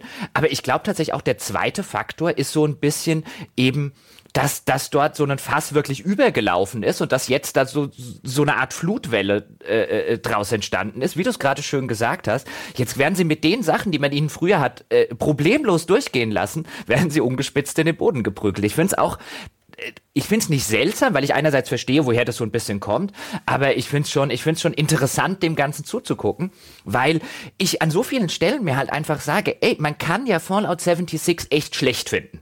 Vollkommen legitimerweise, es gäbe genug Aspekte, auch spielerischer Natur, zu denen werden wir noch kommen, wegen denen man Fallout 76 schlecht oder mittelmäßig bewerten kann. Aber im Vergleich zu Fallout 4 ist es nicht das 40% schlechtere Spiel. Das, es ist das gleiche Spiel. Der Kern-Gameplay-Loop ist eins zu eins absolut identisch. Und so gut waren die Figuren und die Quests und die Fraktionen in Fallout 4 nun wirklich nicht, um irgendwie 40% Wertungsunterschiede zu erklären. Ich glaube, was noch dazu kommt, ähm, also ich habe ja die ganze Zeit gesagt, so der Fluff fehlt fehlt.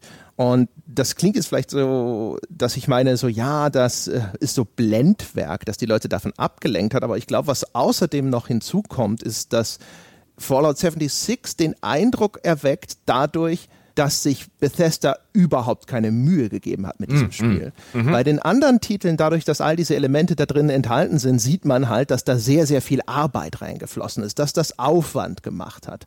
Und dadurch, dass das hier so karg ist, vermutlich auch, weil sie das als Online-Titel schon so ein bisschen auch geplant haben, dass neuer Content günstig zu erstellen sein muss und so weiter, wirkt es halt auch einfach wie ein billiger Money Grab. Also das, das Fehlen von Figuren. Nicht, dass jetzt die Figuren in den Bethesda-Spielen toll animiert gewesen wären oder sonst irgendwas, aber man, es wirkt halt einfach auch wie billig, billig, billig. Und ich glaube, das in Verbindung mit den anderen Problemen des Spiels, das, ich glaube, auch was die Fanreaktion angeht, es wirkt halt, glaube ich, so, als wäre hier wirklich überhaupt keine Mühe reingeflossen. Und deswegen sind die, glaub, sind die Leute nochmal hm. extra entrüstet. Das, ähm, ja, das glaube ich. Ähm, interessanterweise war das ja, wenn man unsere Fallout 4 Folge nachhört, das war ja ein bisschen meine Kritik an Fallout 4 und ich glaube auch ein bisschen deine, ähm, dass da keinerlei Mühe reingeflossen ist also das ist jetzt natürlich ein bisschen überspitzt formuliert, aber genau das, was du gerade formuliert hast, war meine Reaktion damals auf Fallout 4. Ich kann nicht fassen, wie lieblos das im Vergleich zum Beispiel zu einem Fallout 3, wo ich so viele coole Locations und so weiter, ich habe vorhin ein paar Beispiele genannt hatte, wie lieblos das dahin designt war, wie lieblos das geschrieben ist, wie lieblos die Figuren sind, wie teilweise Probleme, die seit Jahr und Tag in Bethesda-Spielen drin sind, einfach mit der Hinblick auf, naja, die PC-Community wird schon wieder rausmodden, was Bedienungsproblematiken angeht, wie teilweise die äh, Texturen auf dem, äh, äh nicht auf einem sehr viel höheren Niveau waren als damals bei Fallout 3, wo man Dinge wie das Hacking-Minispiel, das Lockpicking-Minispiel, wo man die Assets eins zu eins einfach rübergeschlonzt hatte, wo ich drauf geguckt habe und gesagt habe, ich kann nicht fassen, wie wenig Aufwand sich hier Bethesda bei ihrem neuen großen Ding gegeben hat. Und anscheinend gibt es jetzt viele, äh, mag vielleicht auch dadurch erklärt sein, wie lange man die Spiele des Studios schon verfolgt und so weiter. Aber anscheinend sind jetzt bei Fallout 76 viele an dem Punkt, wo ich schon bei Fallout 4 war. Ja, und es, wie gesagt, die Art und Weise, wie Fallout 76 designt ist, ist jetzt auch noch so, dass es sehr viele dieser Spiele dieser Probleme akzentuiert. Das beschissene Inventarsystem war schon lange Zeit beschissen, aber mhm. jetzt gibt es einen Survival-Aspekt und ich muss ständig noch viel häufiger als früher da rein, um irgendwas zu essen oder zu trinken. Also ich kann das auf diese Quick-Buttons legen und sonst was, aber man wird damit, finde ich, noch viel mehr konfrontiert in 76.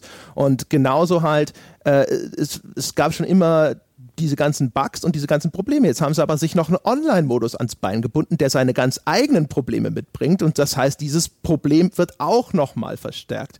Also ganz viel von den sag ich mal, typischen Bethesda-Rollenspielproblemen, nur halt das Ganze durch einen Lautsprecher gejagt. Ja, also ich meine, das ist auch, das, das ist auch, das fände ich auch oder finde ich die vollständige legitime Kritik an diesem Spiel. Ist, wenn man wirklich sagt, ich würde sagen, Money Grab geht mir einen halben Schritt zu weit.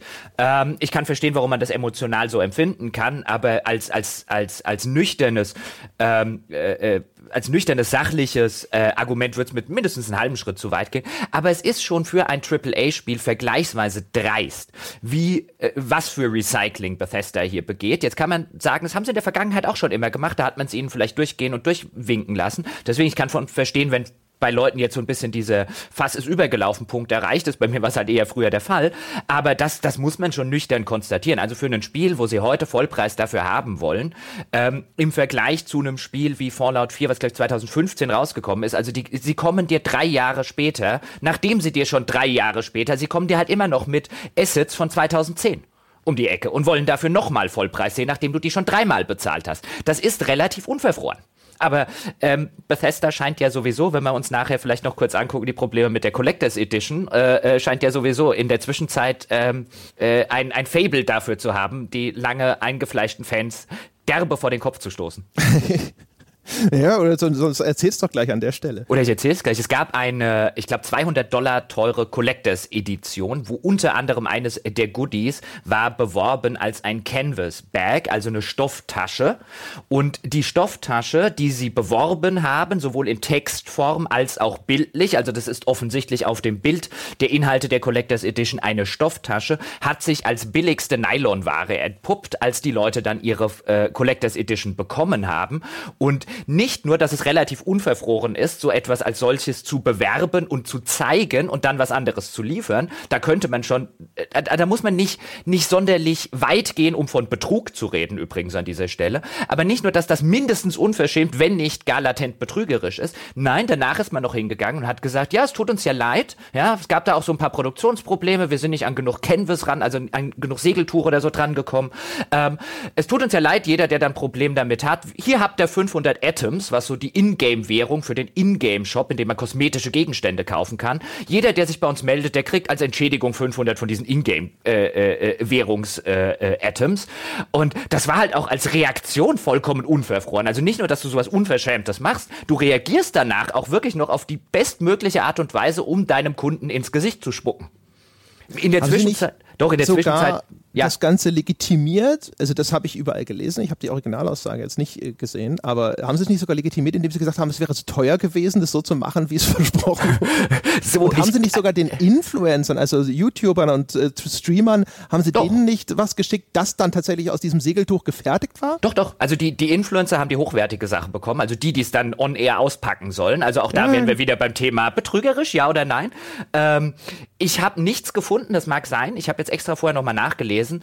Ähm, ich habe nichts gefunden, dass sie, dass sie explizit gesagt haben, sorry, das war uns zu teuer, sondern das war eher so implizit, in dem, hey, wir hatten Schwierigkeiten, den Stoff in diesen Mengen quasi zu kriegen und so weiter. Das wirkte so wie was impliziertes, so frei nach dem Motto, ja, hätten wir schon machen können, was, was der Spaß gekostet hätte, aber ohne das jetzt explizit zu sagen. Aber es war, in jederlei Hinsicht war es wirklich insbesondere denen, die dir das meiste Geld gegeben haben, mit Anlauf ins Gesicht gespuckt. Und ja.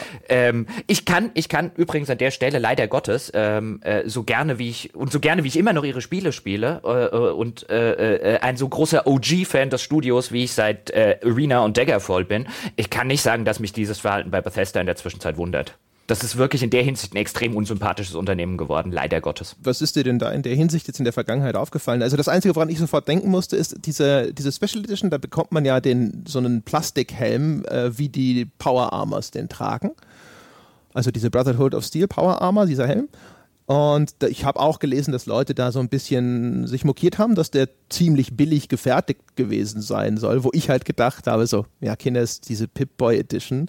Ich habe damals diese Pip-Boy Edition an, äh, für die GameStar noch ausgepackt und hatte damals dann auch schon gesagt, das ist ziemlich billiger Ranz. Das funktionierte sogar nicht richtig, also die Version, die ich da hatte, wo ich dann auch dann irgendwo dafür kritisiert wurde, wo ich mir jetzt aber auch gedacht habe, so, ja, seht ihr, seht ihr, das war, das, Jetzt fällt euch auch auf, dass das billig produzierter Shit ist.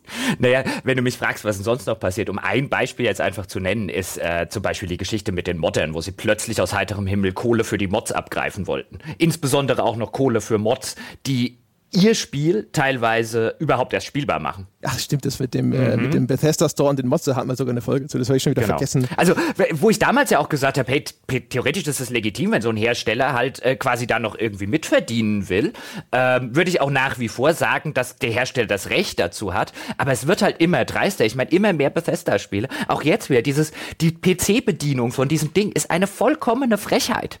Ähm, äh, wo das Inventar irgendwie gefühlt 10% des Bildschirms und so weiter einnimmt. Und jetzt auch, wenn ich, als ich wieder Fallout 4 äh, installiert habe, natürlich das Erste, was du machen musst, ist, du musst dir das Ding auf dem PC in eine spielbare Form modden. Ähm, zumindest damit du es damit ohne, ohne, ohne Schmerzen spielen kannst. Und das ist halt echt dreist und es ist halt insbesondere dreist, das wieder und wieder zu machen und dann auch noch auf die Idee zu kommen, die Leute, die es auf dem PC halbwegs spielbar machen oder für diese Mod sollst du jetzt auch noch Geld bezahlen. Und das haben sie sich ja hier sogar entzogen. Ne? Also für Fallout 76 aufgrund seiner Online-Natur wird es dann wohl keine Mods geben. Äh, es gibt sogar schon Mods. Ach guck. Mhm, die Frage ist, ja, ja, also ich meine, das ist ja quasi, ich nehme an, das ist eins zu eins der Source-Code von Fallout 4, den sie doch mal verkaufen, aber ähm, die Frage ist halt, kannst du es machen, ohne gebannt zu werden? Das ist das, worüber gerade geredet wird. Mhm. Weil die ja, Leute, okay. genau, weil, ganz kurz zur Erklärung, die Leute würden zum Beispiel, wenn du heute Fallout 4 auf dem PC nochmal installierst, dann ähm, nimmst du zum Beispiel einen UI-Mod, also der das halt einfach das, das, das die ganze UI etwas verbessert ähm, äh, und du nimmst einen Item-Sorter-Mod. Das heißt, der sortiert sozusagen, der taggt die Items in dieser Spielwelt. Es gibt ja haufenweise diese, diese Junk-Items, die du dann fürs Crafting brauchst. Äh, du kannst ja alles, was nicht äh, festgeklebt ist in der Spielwelt, auch mitnehmen und dann in Einzelteile zerlegen. Und das Ganze wird halt in deinem Inventar, zumal das in diesem Pip-Boy halt auch noch furchtbar dargestellt ist, irgendwann findest du dich da nicht mehr zurecht und dann gibt es halt Item-Sorting-Mods, wo du halt sagst, okay, die sortieren mir was weiß ich, alle Stimpacks werden dann erstmal sozusagen in einen Überordner Stimp oder in einen Unterordner Stimpacks reingelegt oder einen Unterordner Aid, ähm, wo du dann halt einfach die ganzen Sachen sortiert hast und dann findest du dich zehnmal besser in deinem Inventar zurecht. Das würden die Leute gerne für Fallout 76 benutzen. Es scheint auch kein großes Problem zu sein, das anzupassen. Die Frage ist nur, wirst du gebannt, wenn du Mods benutzt in einem Online-Spiel. Es wird sich herausstellen, wie gut sie dann den einen von dem anderen unterscheiden können weil sie haben ja Wettbewerbselemente in dem Spiel und sie haben, das haben wir ja auch schon gesagt, einen Ingame-Shop. Das heißt, sie werden Mods zumindest zu dem Grad unterbinden müssen, wie es eben den Wettbewerb unter den Spielern beeinträchtigt, also sowas wie PvP oder wie sich dann die Leute zu viel, also einfach irgendwie diese, diese, diese äh, Echtgeldwährung, diese Atoms damit ercheaten könnten ich weiß es nicht. Ich glaube schon, schon andere Unternehmen sind an dieser Herausforderung gescheitert. Deswegen würde ich erwarten, dass sie das auch hier komplett äh, verbieten müssen. Also es würde mich zumindest nicht wundern. Und wenn wir, wenn wir zum Beispiel an, an billigsten, unverschämtesten Recycling sind, können wir zum Beispiel über den Radiosender reden. Denn berühmter und bekanntermaßen hat halt, äh, haben halt die Fallout-Spiele seit Fallout 3 jetzt, äh, die modernen Fallout-Spiele haben einen Radiosender, in der, in dem Musik läuft, so ein bisschen auf den, auf so 40er, 50er, 60er Jahre ähm, Soundtrack-Kulisse und eigentlich hatten sie bislang auch immer einen, einen DJ in diesem Radiosender. Jetzt haben sie gesagt, den Radios-DJ gibt es nicht, weil in der ganzen Spielwelt gibt es ja, also auch da die Begründung für, wie dumm die ihre Leute übrigens verkaufen.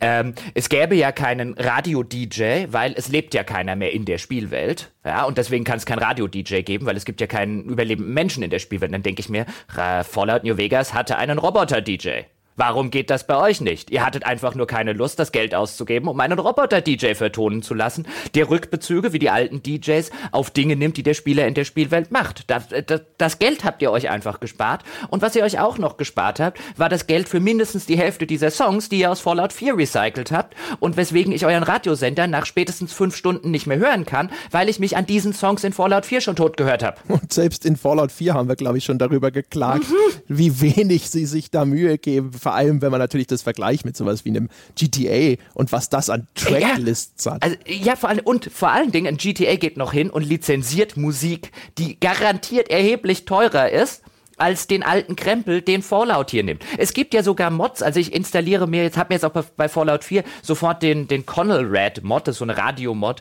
die halt extrem viele ähm, äh, Songs eben so aus den 40er, 50er Jahren, die mit Atombomben und so zu tun haben. Es ist erstaunlich, was es damals in der Populärmusik für Songs gab, ähm, die mit äh, äh, Antikommunismus, Atombomben und so weiter zu tun hatten, die das irgendwie rein äh, patcht. Es gibt haufenweise Musik, die musst du noch nicht mal lizenzieren und wenn du sie lizenzieren möchtest, dann wäre die garantiert auch nicht sonderlich teuer. Das ist denen einfach die Arbeit nicht wert. Also du siehst immer wieder in der in der in der je mehr Bethesda Spiele erscheinen, siehst du, wie extrem die das mittlerweile Haf essen. Es ist unfassbar, wo wo wo du halt einfach sagst, hier mit ein bisschen mehr Mühe könnte da so viel mehr dabei rauskommen und es ist ihnen scheißegal. Ja, es ist echt äh, aber auch merkwürdig, weil wie du schon sagst, also man stelle sich vor, der finanzielle Aufwand dürfte gerade für die Größe dieser, dieser Projekte ziemlich überschaubar sein. Das einzubinden dürfte nicht viel Arbeit sein. Ja. Ja, und es gibt Mods mit hunderten Stücken, die wirklich voll und ganz reinpassen, teilweise von Künstlern, die eh schon im Spiel drin sind, die du legal runterladen kannst, weil es für diese Songs kein Copyright mehr gibt. Also es wäre wirklich wortwörtlich wäre es sehr wahrscheinlich, jetzt ist natürlich die Frage, weil kommerzielle Nutzung, ist der Mod eine kommerzielle Nutzung und so weiter. Aber es wäre buchstäblich möglich, das mit wirklich echt extrem geringem bürokratischen und oder Produktionsaufwand dort einfach reinzubauen. Modder kriegen das so schnell hin. Jetzt, wo der Begriff Half-Assing gefallen ist, können wir mal kurz über den Online-Modus reden. das ist ja eher Quarter-Assing. ja. Also wir haben es ja schon angedeutet, ähm, beziehungsweise du hast schon mehrfach gesagt, man kann diesen Online-Modus gut ignorieren. Man könnte ja sogar vielleicht einen Schritt weitergehen und behaupten, man sollte auch. Ähm, wir haben das mal ausprobiert, zusammen ähm, zu spielen. Und es ist erstaunlich, vor allem für ein Spiel, dessen eigentlich zentrales Verkaufsargument und gefühlt wahrscheinlich aus Sicht von Bethesda auch seine zentrale Daseinsberechtigung dieser Online-Modus ist, wie fremd und aufgesetzt dieser Online-Modus dann tatsächlich hinterher im Spiel wirkt. Also das liegt einmal daran, dass er seltsam integriert ist, so dass man zwar sich zu einer einer so einer Party sozusagen zusammenschließen kann, aber trotzdem sehr eigenartig weiter isoliert agieren muss. Das bedeutet zum Beispiel, dass wenn ich, wenn wir gemeinsam zur gleichen Zeit die gleiche Quest anfangen, müssen wir trotzdem jeweils einzelne Questschritte immer individuell abschließen. Es ist nicht so, dass da irgendeine eine Art von Protokoll existiert, in, über die das Spiel sagt, jetzt sind die beiden zusammen auf dieser Quest und wenn ein Questziel von einem erledigt wird, gilt es einfach für beide oder ähnliches. Es gilt auch für Erfahrungspunkte in Encountern. Also wenn man äh, gemeinsam irgendeine Horde von Ghouls kämpft, kriegt man nur dann Erfahrungspunkte, wenn man mindestens einen Treffer dort gelandet hat von fortschrittlichen Systemen ganz zu schweigen. Also dadurch, dass wir unterschiedlich äh, lange gespielt hatten und du hattest auch deutlich früher angefangen, waren wir vom Level her deutlich auseinander. Das heißt also, es gibt da keine Möglichkeit, das irgendwie anzupassen. Das hatten viele MMOs auch nicht ab Start, aber haben hinterher solche Systeme eingeführt, die man sich vielleicht hätte von vornherein abschauen können, dass eben sehr unterschiedliche Charakterlevel trotzdem vernünftig zusammen agieren können. Und stattdessen gibt es sogar seltsame Systeme in dieser Spielwelt, die das noch schwieriger machen, wie zum Beispiel, dass offensichtlich die Stärke von Gegnern, die in einem Bereich spawnt, gesetzt wird durch den Spieler, der diesen Bereich zuerst betritt. Das heißt, wenn du als sehr viel höherleveligere Charakter irgendwo zuerst hingehst, spawnen dort hochlevelige Kreaturen und dann komme ich hinten dran und stehe dort erstmal vor so einer Wand oder umgekehrt, ja, ich gehe, gehe voran und dann spawnen die, die einfacheren Kreaturen, die du abräumen kannst. Also es es ist ein sehr, sehr eigenartiges System, dem man anmerkt oder anzumerken glaubt zumindest, dass sie das ihrer Technologie wirklich schreiend und kreischend abbringen mussten. Ja, vor allen Dingen hast du mich noch mit deinen Bugs angesteckt. Ja, ich war so schön bugfrei Stunden um Stunden um Stunden, dann kommt der Peschke bei mir auf die, in meine schöne Welt, auf meinen schönen Server, ja, also es gibt keine dedicated Server oder sowas, aber dann spiele ich zusammen mit André und wir haben nur Schwierigkeiten. Ja. ja? Angesteckt also, hast du mich. Offensichtlich das zumindest, ja, da, das, man kann sich die Quest vielleicht nicht vernünftig teilen, aber die technischen Probleme, ja, da ist dann geteiltes Leid halbes Leid. Ja, wir hatten, ja, wir hatten zum Beispiel eine, haben zusammen eine Quest gemacht, wo man ähm, sich mit einem Deathclaw anfreunden soll. Und das Anfreunden bedeutet, man muss ihn halt, äh, man muss die Benutzen-Taste äh, äh, äh klicken oder drücken, äh, standardmäßig auf dem PCE, äh, während ein dieser Deathclaw, also na, der Name ist dort Programm, wer Fallout nicht kennt, ist eine, eine, eine, eine riesige äh, Kreatur. Äh, was ist das eigentlich, ein Deathclaw? Ich überlege gerade. Ist halt so ein großes Monster. Monster. Mit oh. Hörnern. Ich überlege gerade, was es im Fallout-Lore ist. Ich komme gerade wirklich nicht drauf. Das ist ja in der Regel irgendwas Mutiertes. Ach, ist ja auch wurscht. Auf jeden Fall, während einem dieses Ding mit seiner Monsterkralle in die Fresse haut, muss man halt schnell diese Benutzen-Taste drücken und dann entweder die Deathclaw umbringen oder abhauen. Äh, mehr oder weniger der Quest-Schritt ist, geh zu dieser Deathclaw, drücke die Benutzen-Taste, so unter der Haube. Und ich glaube, wir haben den Quest-Schritt wie oft? Fünf, sechs Mal gemacht, weil er es nicht registriert oder sich nicht gemerkt hat, nachdem dann einer vielleicht gestorben war, weil ihm die Deathclaw einmal zu viel ins Gesicht gehauen hat, war dann die Quest nicht abgeschlossen, wir mussten wieder von vorne machen. Ähm, und plötzlich hatte ich halt genau diese Sorte Bugs, bei denen du spätestens in einer Stunde da sitzt und die halt einfach sagst, ey, Spiel, leck mich. Die hatte ich dann plötzlich und dann hatte ich, hatten wir auch sehr schnell keinen Spaß mehr. Ja, ja, ja, ganz genau. Also das war, das war das, das Allerschlimmste daran. Die war auch noch an einer Position, wo wir ganz schön rennen mussten von dem äh, nächstgelegenen Respawn-Ort, um dort wieder hinzukommen.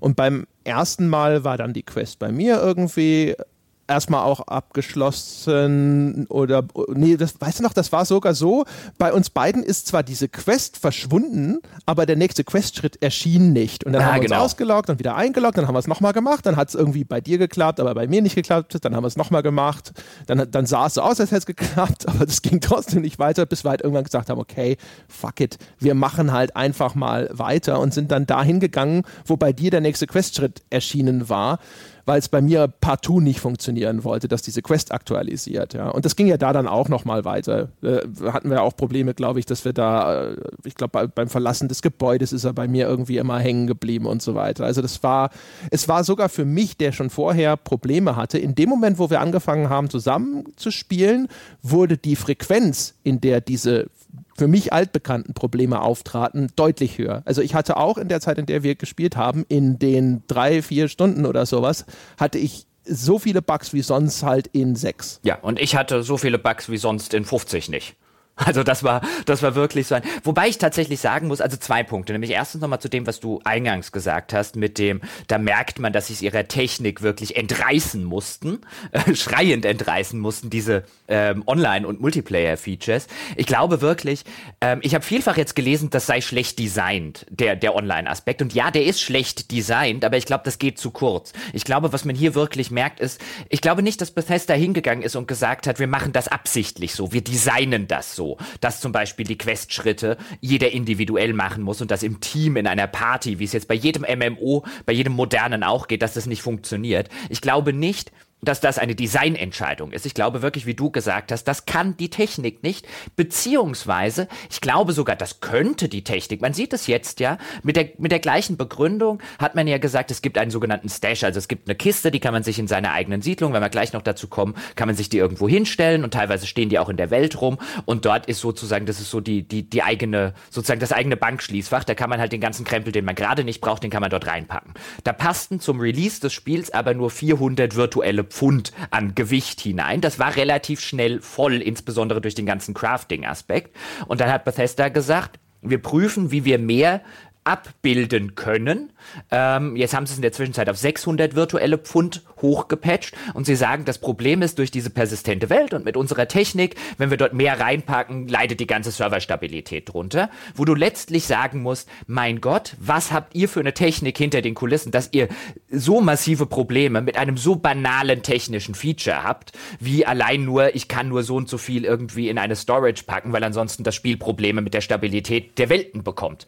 Aber das ist ist allein da, finde ich, siehst du so wunderschön, wie sie anscheinend auch nicht mal, wo, wo du dir wirklich denkst, diese 400 Pfund, die da am Anfang drin waren, die sind absurd zu wenig für das Spiel, das sie gemacht haben, aber sie lassen es nicht noch zwei oder drei Monate ein bisschen länger reifen, verschieben einmal den Release, um zumindest dieses grundlegende Feature auf ein Niveau zu patchen, wo du jetzt sagen musst, es geht dir nicht dauernd auf den Nerv, dass deine Kiste schon wieder voll ist. Und sie wissen ja, dass es ein Problem ist, deswegen patchen sie es jetzt, aber sie reifen, sie lassen es mit einer Nonchalance beim Kunden reifen, die halt mittlerweile wirklich in, in, die, in die Unverfrorenheit reingeht.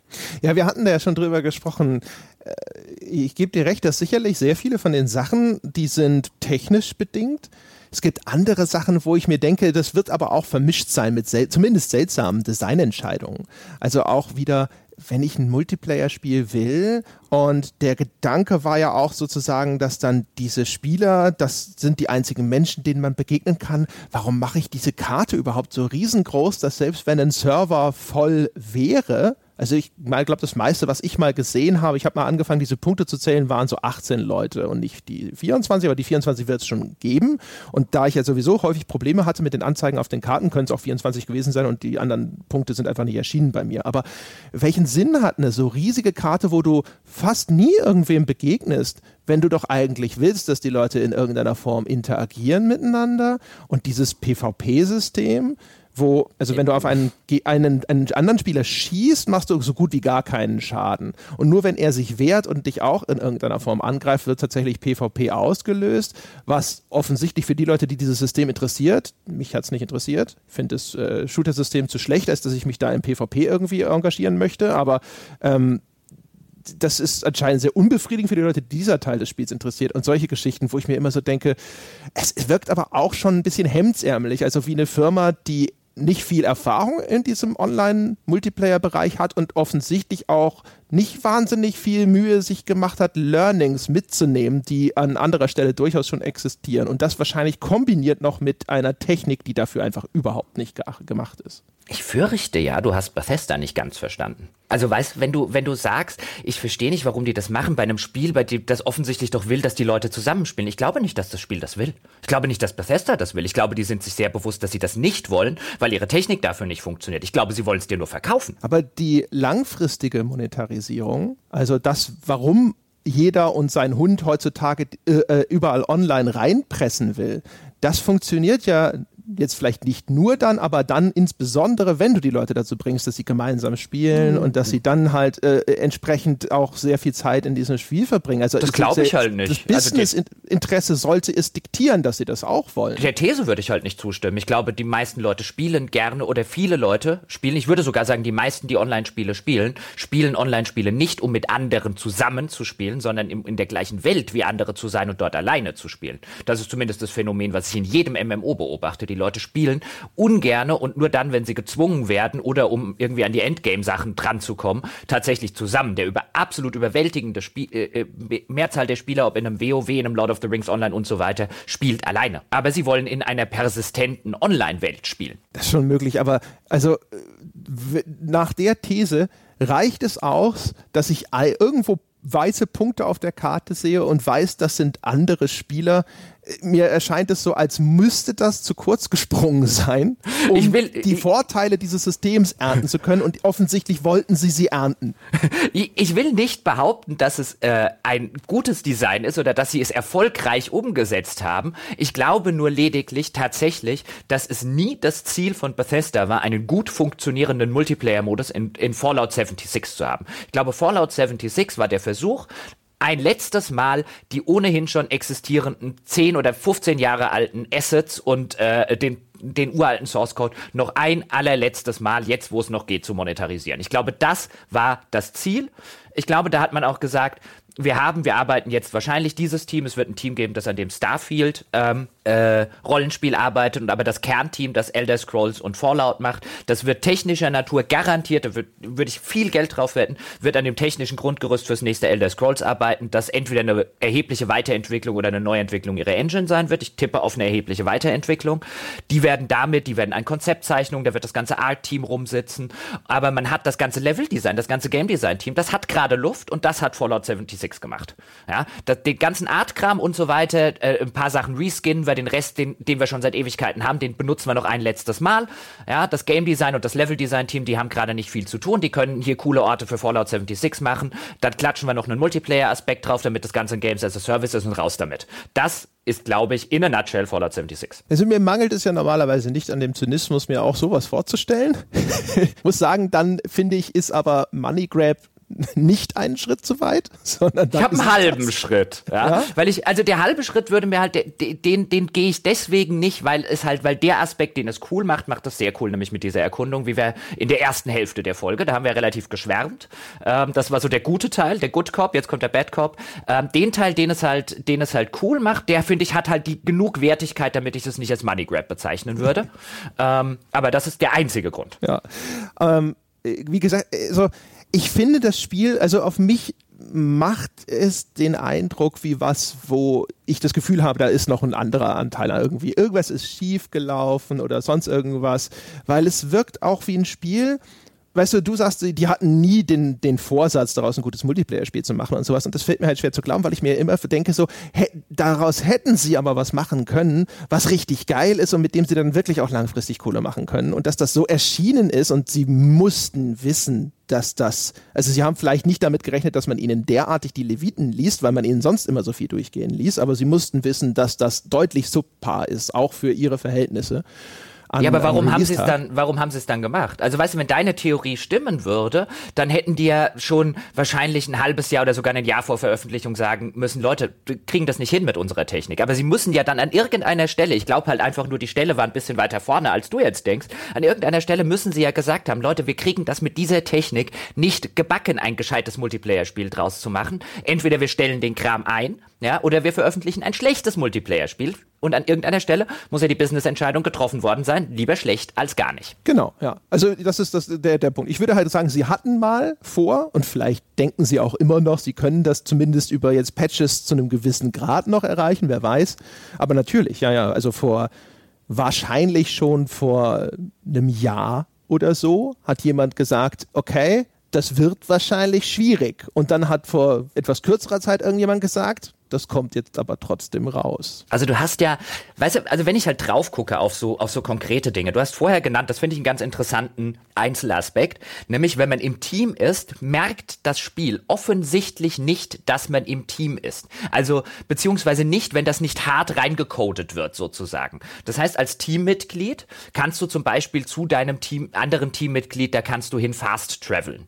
Ähm, das kostet dann auch nichts tatsächlich. Das scheint eine Funktion zu sein, die man extra da dafür sozusagen gebaut hat, ähm, die aber nicht in etwas eingreift, was sozusagen diese persistente Spielwelt sich die ganze Zeit merken äh, muss, sondern das, da kannst dann quasi einzelne Zustände, immer wenn du die Map aufrufst, wird nachgeladen, alles klar, wo sind denn die Spieler hier? Da rufen wir den Zustand ab, nämlich Spieler A ist wo und dann kannst du eben so eine Quick Travel machen. Äh, das, das scheint zu funktionieren, aber immer dann, wenn die Technik sich irgendetwas persistent merken muss, was für ein Online, für eine Online-Komponente jetzt relativ wichtig ist. Ähm, man sieht es schon bei der Tatsache, dass anscheinend schon ein etwas größere, eine etwas größerer Stash äh, oder so äh, Player Storage echtes riesiges Problem ist. Aber man sieht es dann eben an so schönen Stellen wie ein, wenn ich auf einen Gegner drauf schieße und jemand anderes, ein anderer Spieler schießt auch auf diesen Gegner, mit dem ich nicht im Team bin, solange wir, wie du es vorher gesagt hast, solange wir beide einen Treffer landen, kriegen wir beide Erfahrungspunkte für den Gegner. Offensichtlich merkt sich das Spiel, hat Spieler A diesen Gegner angeschossen oder getroffen oder nicht, das kann es abrufen. Sobald sich das Spiel merken muss, dass wir beide in einer Gruppe sind und es reicht, wenn ich den Gegner anschieße, aber du nicht, damit du die Erfahrungspunkte kriegst, kann das offensichtlich die Technik nicht. Ich glaube nicht, dass das eine bewusste Designentscheidung ist, zu sagen, im Team ist das genauso wie da, sondern ich glaube, hier kann sich diese persistente Welt kann sich nicht merken an jeder Stelle, dass wir beide ein Team zusammenbilden. Das muss immer wieder individuell abgerufen werden und wenn du sowas unter der Haube hast, dann kann ich mir nicht vorstellen, dass da jemals jemand geglaubt hat, da kommt ein vernünftiges Online-Spiel dabei rum. Ach, wer weiß, ey, es haben andere Leute schon viel größere Rosinen im Kopf gehabt. Aber das Ergebnis ist tatsächlich ein, ein Online-Spiel, das man eigentlich nicht online spielen sollte. Und dummerweise leidet man leider halt auch im Singleplayer hier und da unter den negativen Begleiterscheinungen dieses Online-Modus. Ich hatte das vorhin ja schon, also mit, dem, mit den Lags zum Beispiel. Das ist übrigens aber eine interessante Diskussion. Ist, ähm, wenn wir jetzt sagen, es ist eigentlich im Kern oder es möchte sein ein Online, ein Multiplayer-Spiel. Wir sind uns aber beide einig, dass, dass man die Online-Komponente idealerweise ignorieren sollte. Übrigens auch das Ganze, was es eben gut macht, nämlich das ganze äh, Storytelling innerhalb dieser einzelnen Orte, ähm, wenn man die wirklich erforschen will, wenn man die erkunden will, wenn man so die kleinen Geschichten in der Spielwelt finden will, die man dann teilweise an Computerterminals findet oder eben in irgendwelchen Holotapes, die man sich anhören muss, da stört es nur, wenn man parallel zu mit jemandem spielt. Ich weiß, weiß noch, als ich dir gesagt habe, halt doch mal bitte die Klappe, ich will dieses Holotape hören. Ja, und ich krieg ja nicht mal mit, dass du gerade ein Holotape hörst. Also Nein. ich kann ja nicht von mir aus Rücksicht nehmen, sondern der andere muss immer sagen, so, ey, Moment.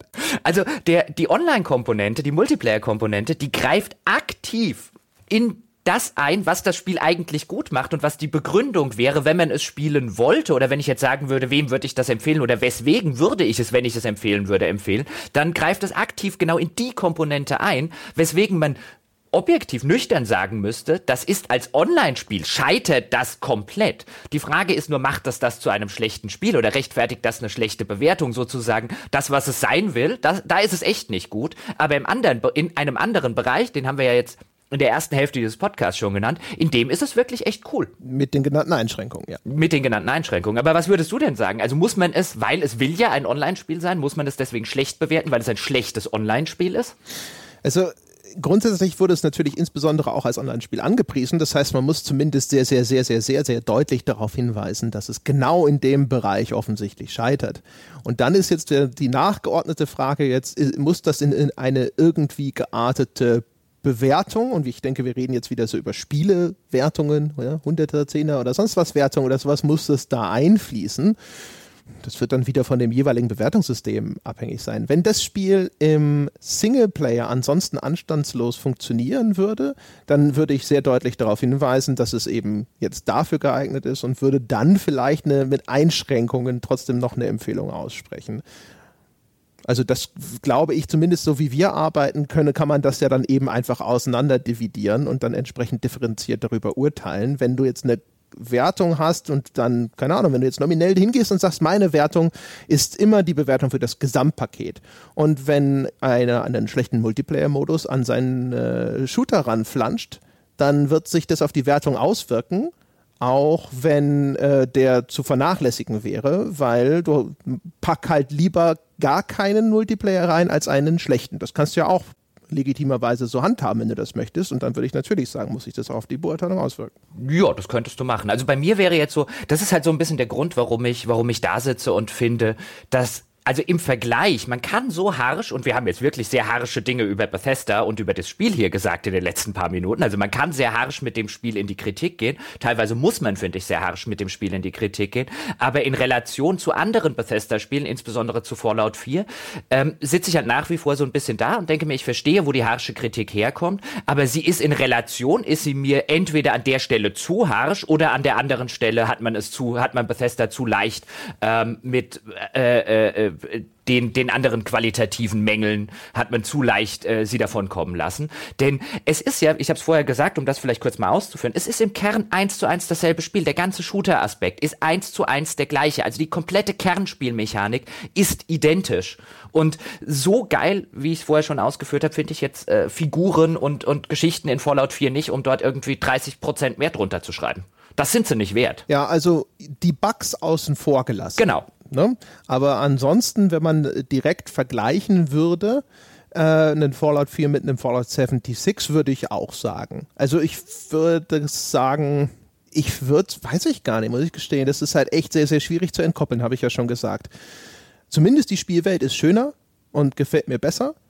Äh, ein paar Sachen fehlen mir. Also die sind zumindest in der Hinsicht nicht so weit auseinander. Ich glaube, das kann man, glaube ich, relativ eindeutig festhalten. Ich würde, ich würde, weißt du, ich würde mit ungefähr der gleichen Begründung, die wir gerade beim Online, die du gerade beim Online-Modus gehabt hast, würde ich halt sagen, ich würde wahrscheinlich persönlich auf meiner grünen Wiese Bugs außen vor gelassen und komplett außen vor gelassen, würde ich wahrscheinlich sogar Fallout 76 höher bewerten als Fallout 4, weil ich genau aus dem, aus dem Grund, den du jetzt beim Online, hey, es will ja ein Online-Modus sein, so würde ich halt bei Fallout 4 sagen, hey, es will ja Geschichten erzählen, es will ja Fraktionen haben, es will ja NPCs und Begleiter haben und wenn die bis auf ganz wenige Ausnahmen allesamt scheiße sind, macht es das Spiel schlechter, als wenn es gar keine hat. Es ist auch äh, so eine Pacing-Geschichte, glaube ich. Ähm, Fallout 76 auf durch die Art, wie es strukturiert ist, finde ich, hat einfach ein anderes Tempo, das es von Haus aus anlegt. Und ich finde, das äh, passt auch viel eher zu dem, was da so sich abspielt in dem Spiel.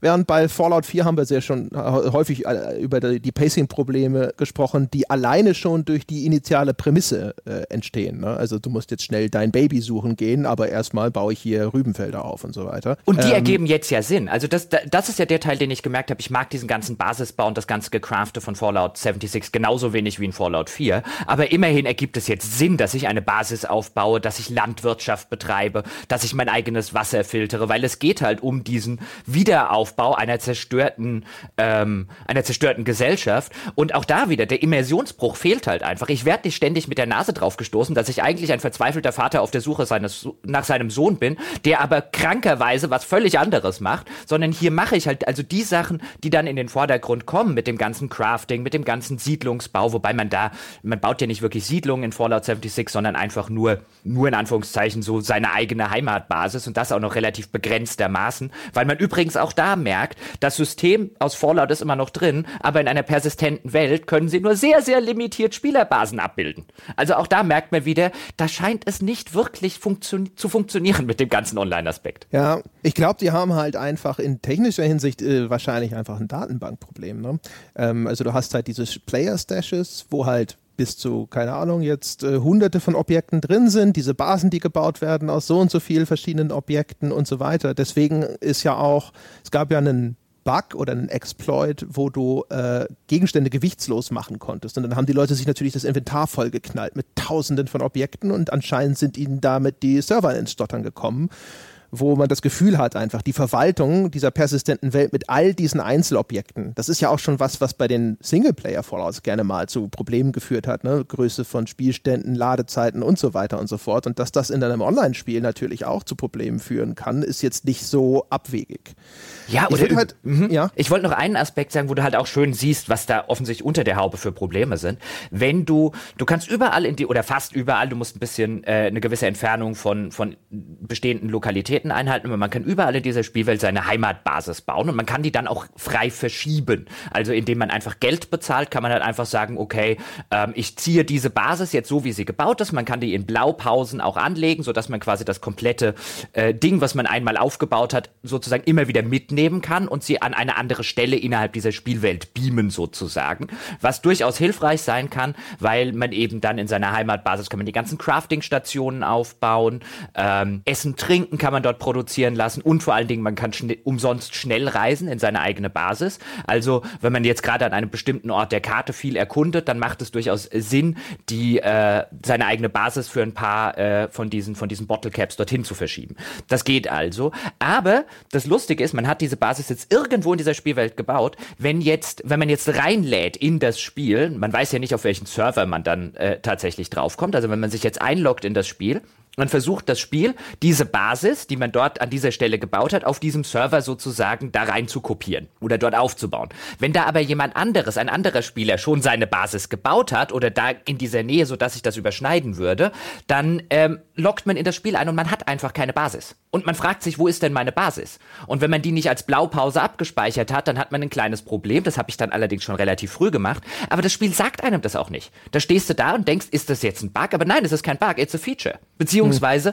aber da merkst du auch wieder, die sind nicht in der Lage, dass eine Abfrage hinter den Kulissen stattfindet. Hat dann ein anderer Spieler schon seine Basis? Wenn ja, neuer Server. Das wollen sie entweder patchen oder ist im jüngsten Patch aber drin. Ja, aber wie kann das nicht zum Release drin sein? Also, äh, wie, wie kaputt ist da hinter den Kulissen die Struktur in, diese, in diesen Datenbanken und auf diesen Servern? Also, das ist absurd. Ja, wie gesagt, ne, also das hatten wir ja schon. Offensichtlich hat irgendjemand gesagt, das Ding kommt jetzt raus und das hätte man zu diesem Zeitpunkt einfach noch nicht sagen dürfen. Insbesondere nicht für ein Spiel, das du jetzt einfach mal so mir nichts, nichts als äh, normalen Vollpreistitel rausstellst in einer Zeit, in der Instrumente wie Early Access existieren, die du hättest nutzen können, um deutlich zu signalisieren, dieses Spiel ist noch nicht fertig. Ja, aber das sind, weißt du, ja, einerseits schon, andererseits geht geht mir das halt dann den Schritt nicht weit genug, weil das ist nicht nur ein, das war halt zu dem Zeitpunkt nicht drin. Das ist so ein, wieso ist das zu diesem Zeitpunkt noch nicht drin? Also das sind so, das sind viel, auf vielfache Weise sind das so elementare Bestandteile eines Online-Spiels, dass man halt schlicht und ergreifend sagt,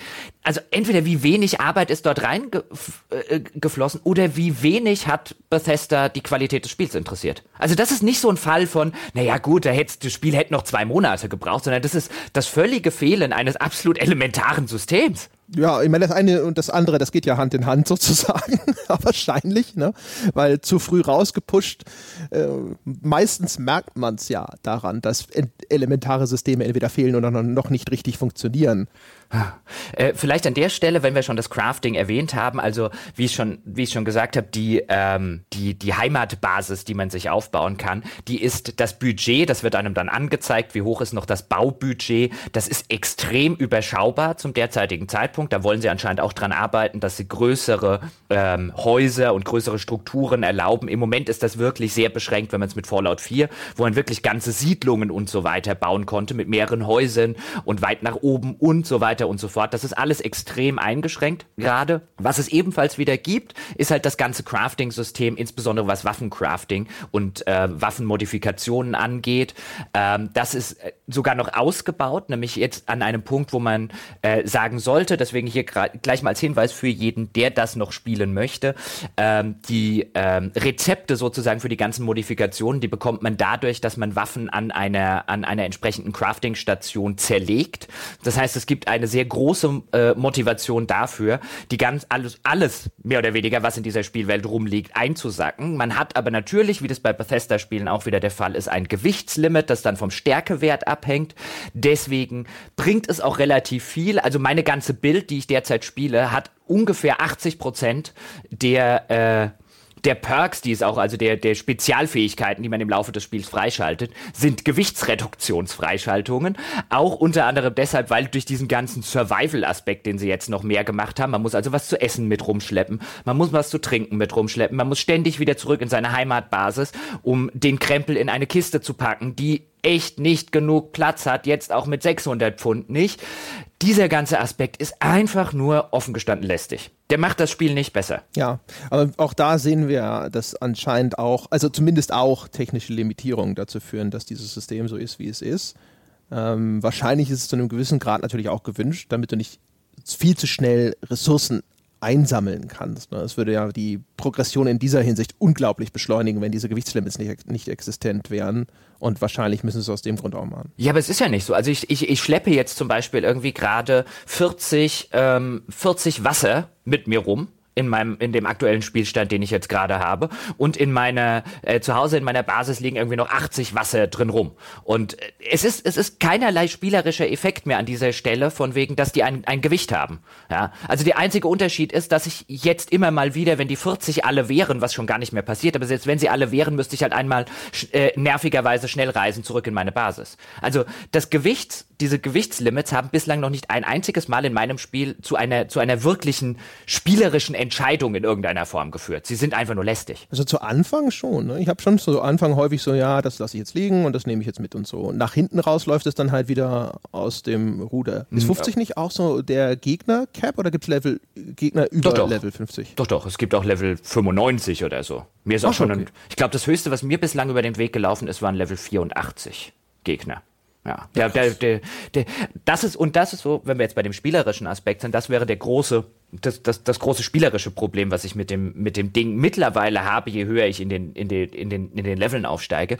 Die Gegner werden, da gibt's diesen schönen englischen Ausdruck des Bullet Sponges, also des Kugelschwamms, weil die saugen wirklich Kugeln auf wie ein Schwamm. Mir laufen teilweise Gegner über den Weg, insbesondere wenn das dann noch Bossgegner, die werden so extra mit so einem Sternchen markiert.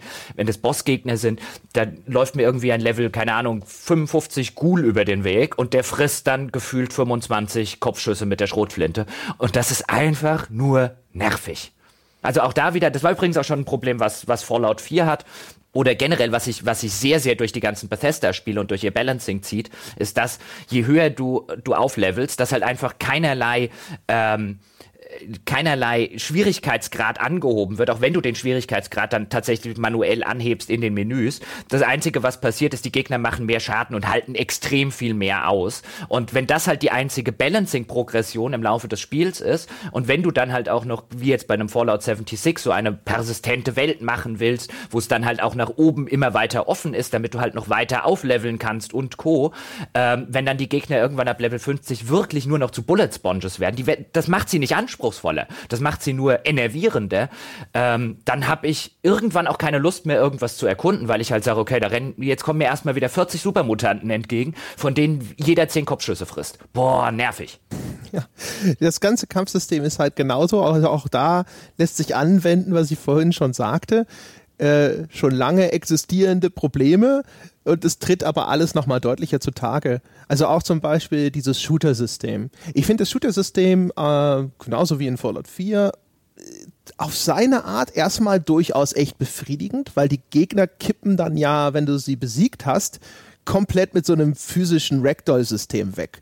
Das sieht manchmal albern aus, aber es sieht halt immer anders und dynamisch aus. Und selbst, egal, ob es jetzt trashig lustig oder teilweise eben auch spektakulär aussieht, das zusammen auch mit dem altbekannten Fallout 4 Kaching-Geräusch, wenn deine XP reinflattern, führt dazu, dass sich die auch diese mit dem mit dem Gewaltaspekt, die platzen dann auch so befriedigend auseinander, dass ich die Kämpfe grundsätzlich erstmal irgendwie relativ befriedigend finde in Fallout.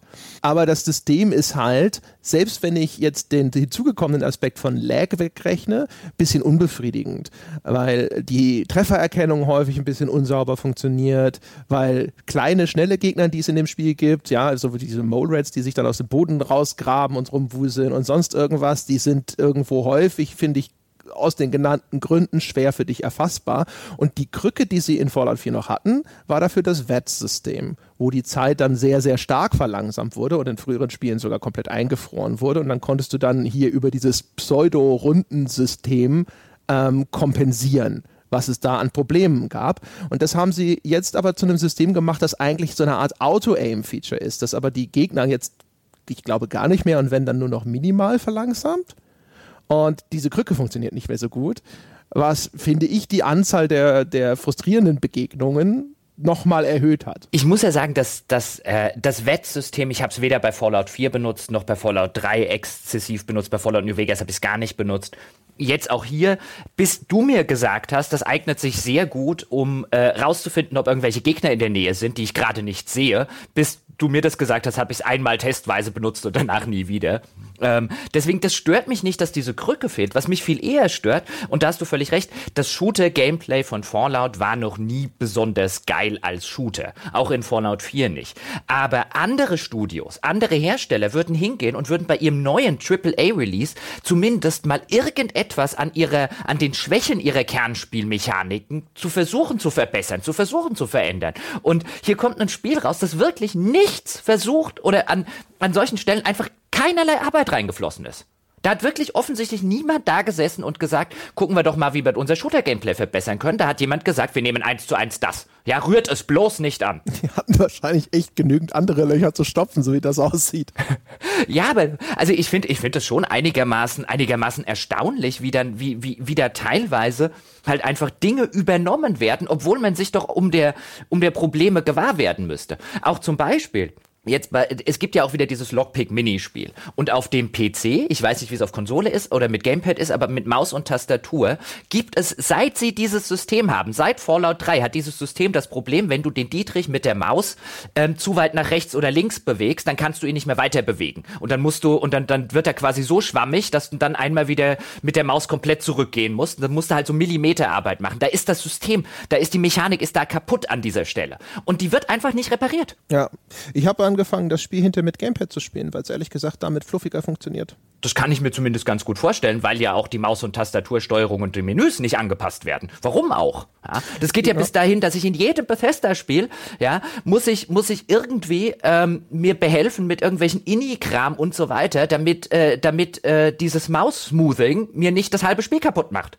Das ist ein known Issue, dass, dass Mods und äh, inoffizielle Patches, seit es Bethesda-Spiele äh, modbar sind, seit es das gibt, das nehmen die einfach nicht raus. Das sehen die nicht ein. Ja, weil es ja äh, auch hier wieder erkennbar einfach nur auf Konsolensteuerung ausgelegt ist. Und diese PC-Veröffentlichung ist halt eine, ein Gedanke im Nachgang von wegen so, ja, es geht auch.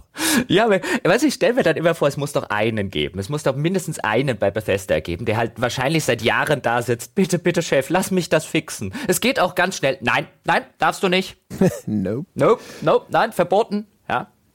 Weil, also ich kann mir halt nicht vorstellen, dass wirklich auch die, die, die Mitarbeiter und die Designer in dem Unternehmen so zynisch sind, dass sie sagen, hey, wir wissen, was das alles für Probleme hat, uns ist es nur einfach egal. Weil die meisten Leute, die an sowas arbeiten, die haben ja auch eine gewisse professionelle Ehre und so. Also ich kann mir das echt nur erklären, dass, dass es da wirklich das Verbot bei denen gibt, äh, da auch nur einen Handstreich zu machen. Ja, oder zumindest halt so eine Art, keine Ahnung, eine Maxime, dass halt über alle Plattformen hinweg das Produkt identisch bleiben soll oder sonst irgendwas.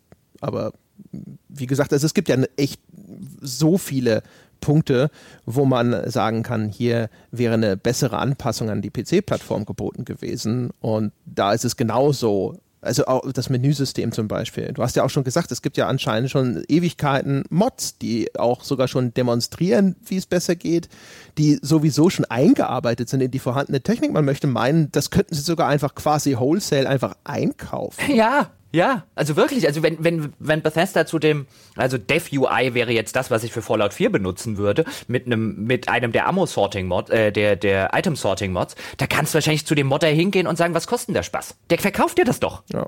Und bei UI-Design sind sie halt, ne? Äh, da können wir jetzt rüber wechseln zu dem Charaktersystem. Äh, ganz elegant, weil auch da merkt man schon wieder, dass das nicht so ihre Stärke ist.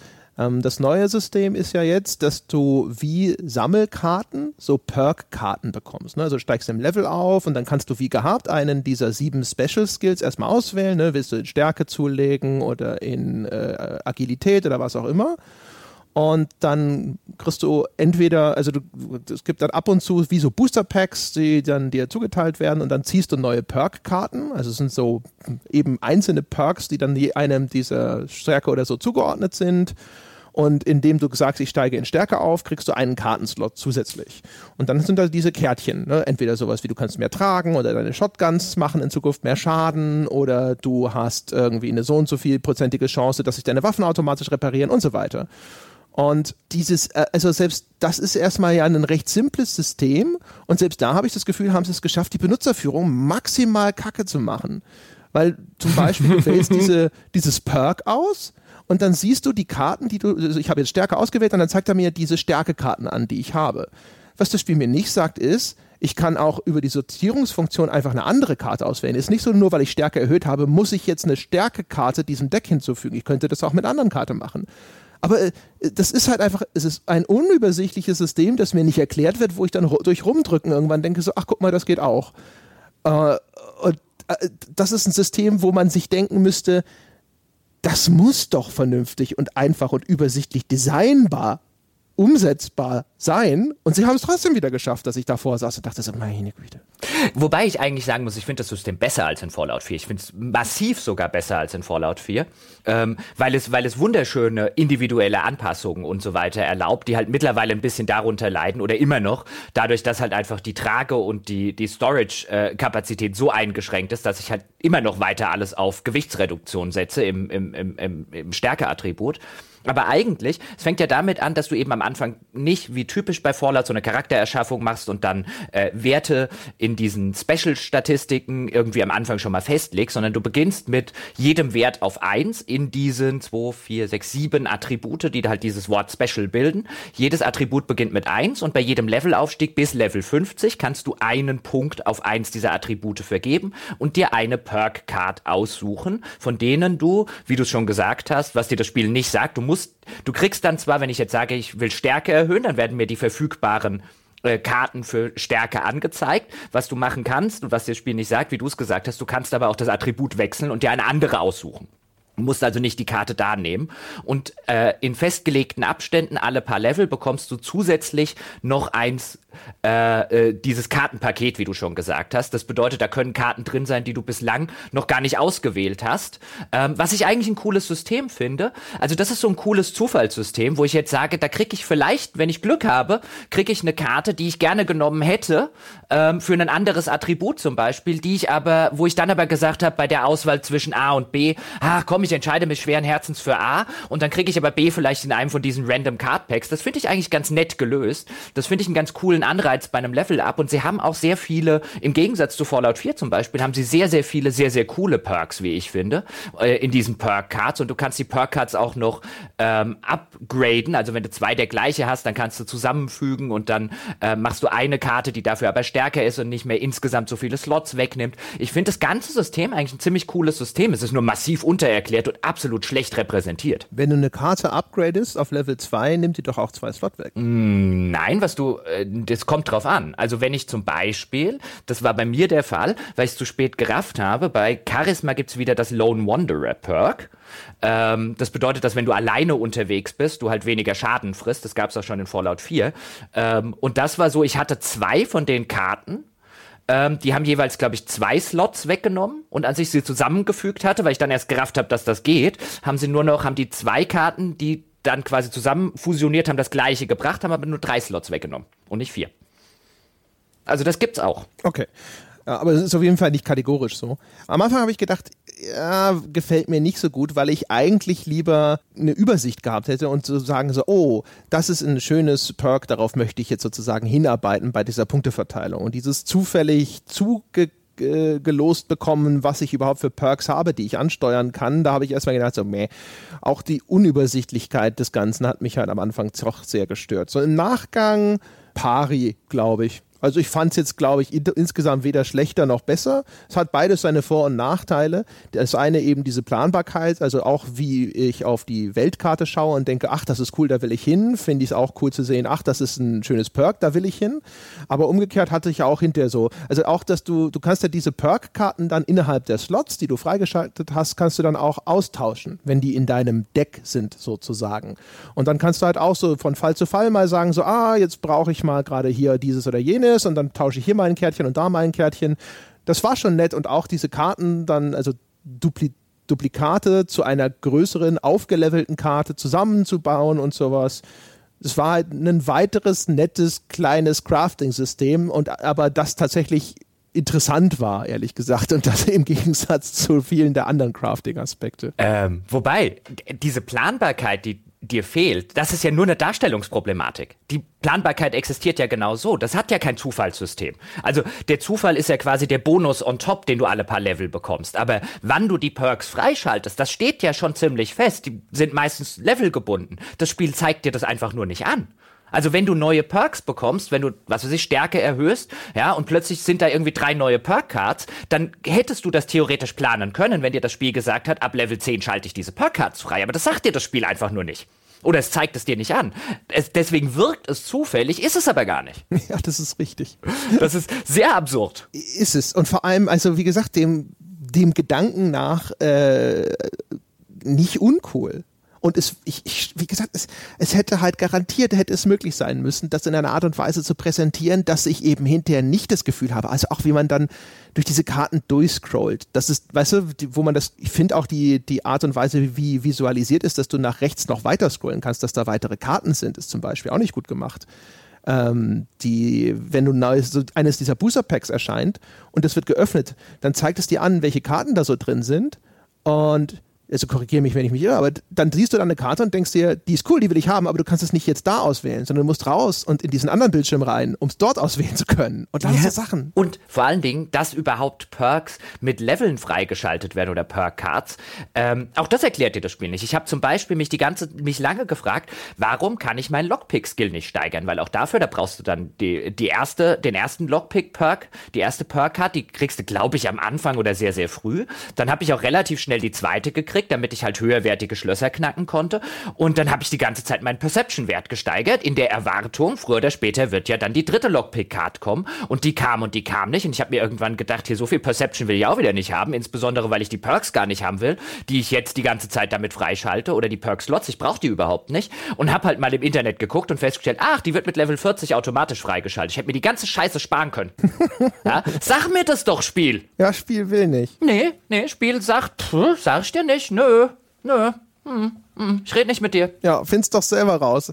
Und stattdessen hat sich ja dann Spiel, ich glaube, das haben sie auch erst nachträglich gemacht, jetzt entschlossen, dass du nach Level 50 kannst du eben keine weiteren äh, Skills mehr steigern, aber dafür kannst du da Skillpunkte dann anfangen umzuverteilen mit jedem Level up, glaube ich, ne? Nee, erst mit dem nächsten Patch. Okay, das erst soll erst noch reingepatcht werden, dass du es dann machen kannst. Bislang ist es so, du kriegst keine zusätzlichen Punkte mehr ab Level 50, aber zusätzlich kannst du weiter Perk-Cards auswählen. Okay weil ich äh, auch gesehen habe, dass anscheinend manche Leute sehr unglücklich darüber waren, dass so ein Respecking überhaupt nicht möglich war, äh, weil sie sich gefühlt halt dann auch richtig verskillen konnten. Ja, verskillen ist ein bisschen schwierig, würde ich sagen. Also ich meine, ich finde so eine Respec-Option tatsächlich ähm, sinnvoll und eigentlich notwendig auch in so einer in so einem Spiel. Ähm, im Moment, glaube ich, ist relativ schwierig, sich wirklich komplett zu verskillen, dadurch, dass du halt auch immer noch neue Perk-Cards nach Level 50 auswählen kannst. Ähm, und irgendwo rein musst du ja deine Punkte stecken. Also wirklich eine völlig, völlig kaputte Bild wirst du gerade kaum hinkriegen. Ich glaube eher so, das Problem wird sein, je mehr sie diese, die, die, die, die Storage-Möglichkeit erhöhen, sodass ich meine Gegenstände halt tatsächlich auch irgendwo lagern kann, desto unwichtiger wird, wird Stärke als Attribut mit den ganzen Gewichtsreduktionssachen, weil ich jetzt halt hingehe und sage, bei mir passen durch diese Gewichtsreduktionsperks, ähm, ich kann gerade mehr schleppen, ja, als ich in meine Kiste packen kann. Ähm, sobald das halt nicht mehr notwendig ist und ich habe keine Respec-Option, würde ich halt doof dastehen mit meinen ganzen Gewichtsreduktionssachen, die ich nicht mehr brauche. Ja, genau.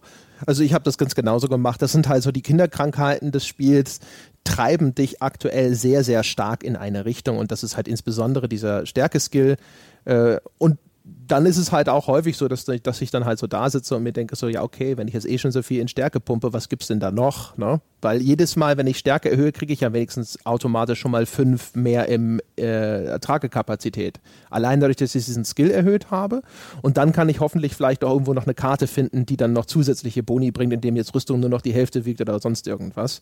Und dann fängst du halt eh an zu sagen, jetzt habe ich zwar selbst keine Karte, die das nochmal begünstigt. Aber diese fünf äh, Pfund mehr tragen nehme ich mit und dann nehme ich halt noch diese Verbesserung von Schrotflinten mit. Ich glaube, es ist kein Zufall, dass wir beide sehr stark auch auf Verbesserung von Schrotflinten gesetzt haben, weil das halt auch Perk-Cards aus diesem Strength-Skill sind. Ja, und weil Schrotflinten halt absolut, wie, wie, ich behaupten würde, in meiner, in meiner Spielerfahrung notwendig sind im weiteren Spielverlauf, wenn du halt mal wieder irgendwie äh, einem Bullet Sponge Enemy über den Weg läufst oder zehn am Stück oder so, ähm, weil mit allem anderen mache ich da einfach nicht genug Schaden. Also mit so einer, egal wie sehr ich, und ich habe habe auch immer auf die ganzen Modding-Perks, also ich habe immer geguckt, dass ich irgendwie alles zerlege und dass ich die ganzen Mods habe und entsprechende Perk-Cards und so weiter.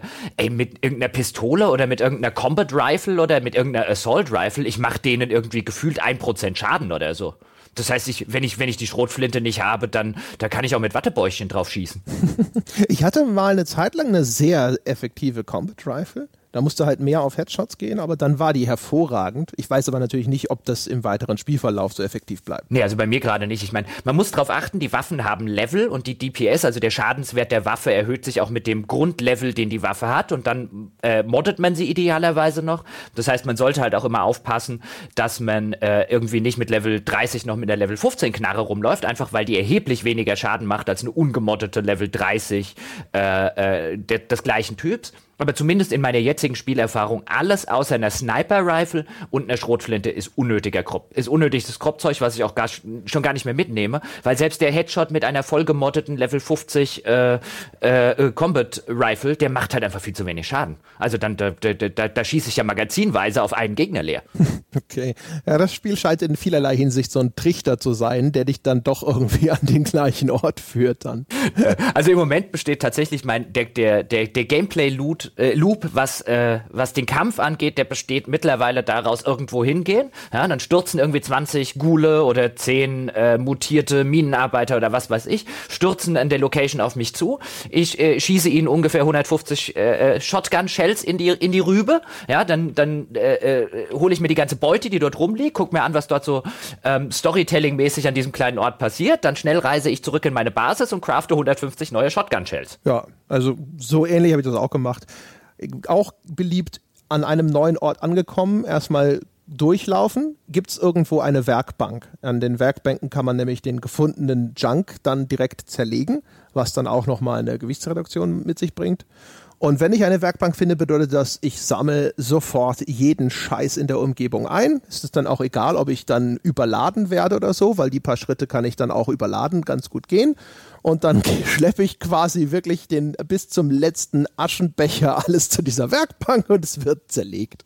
Ja, also das habe ich am Anfang gemacht. Mittlerweile habe ich so viel von den von den äh, Materialien, die man halt aus dem Zerlegen von Gegenständen bekommt, dass ich schlicht nichts mehr davon brauche. Also ich nehme wirklich nur noch, das Einzige, was ich noch mitnehme, gerade akut, ist, äh, ist Zeug, was Schrauben hat, weil Schrauben kann man nie genug haben. Aber ich habe mittlerweile von allem anderen habe ich einfach so viel, äh, dass ich schlicht nichts mehr brauche. Und wo ich jetzt schon gesagt habe, ich fange schon an, Dinge, ähm, Dinge, äh, äh, von denen ich früher gedacht habe, wie jetzt zum Beispiel so Klebemittel oder so, die brauchst du halt für die ganzen Waffenmods. Am Anfang totale Mangelware oder Aluminium oder so.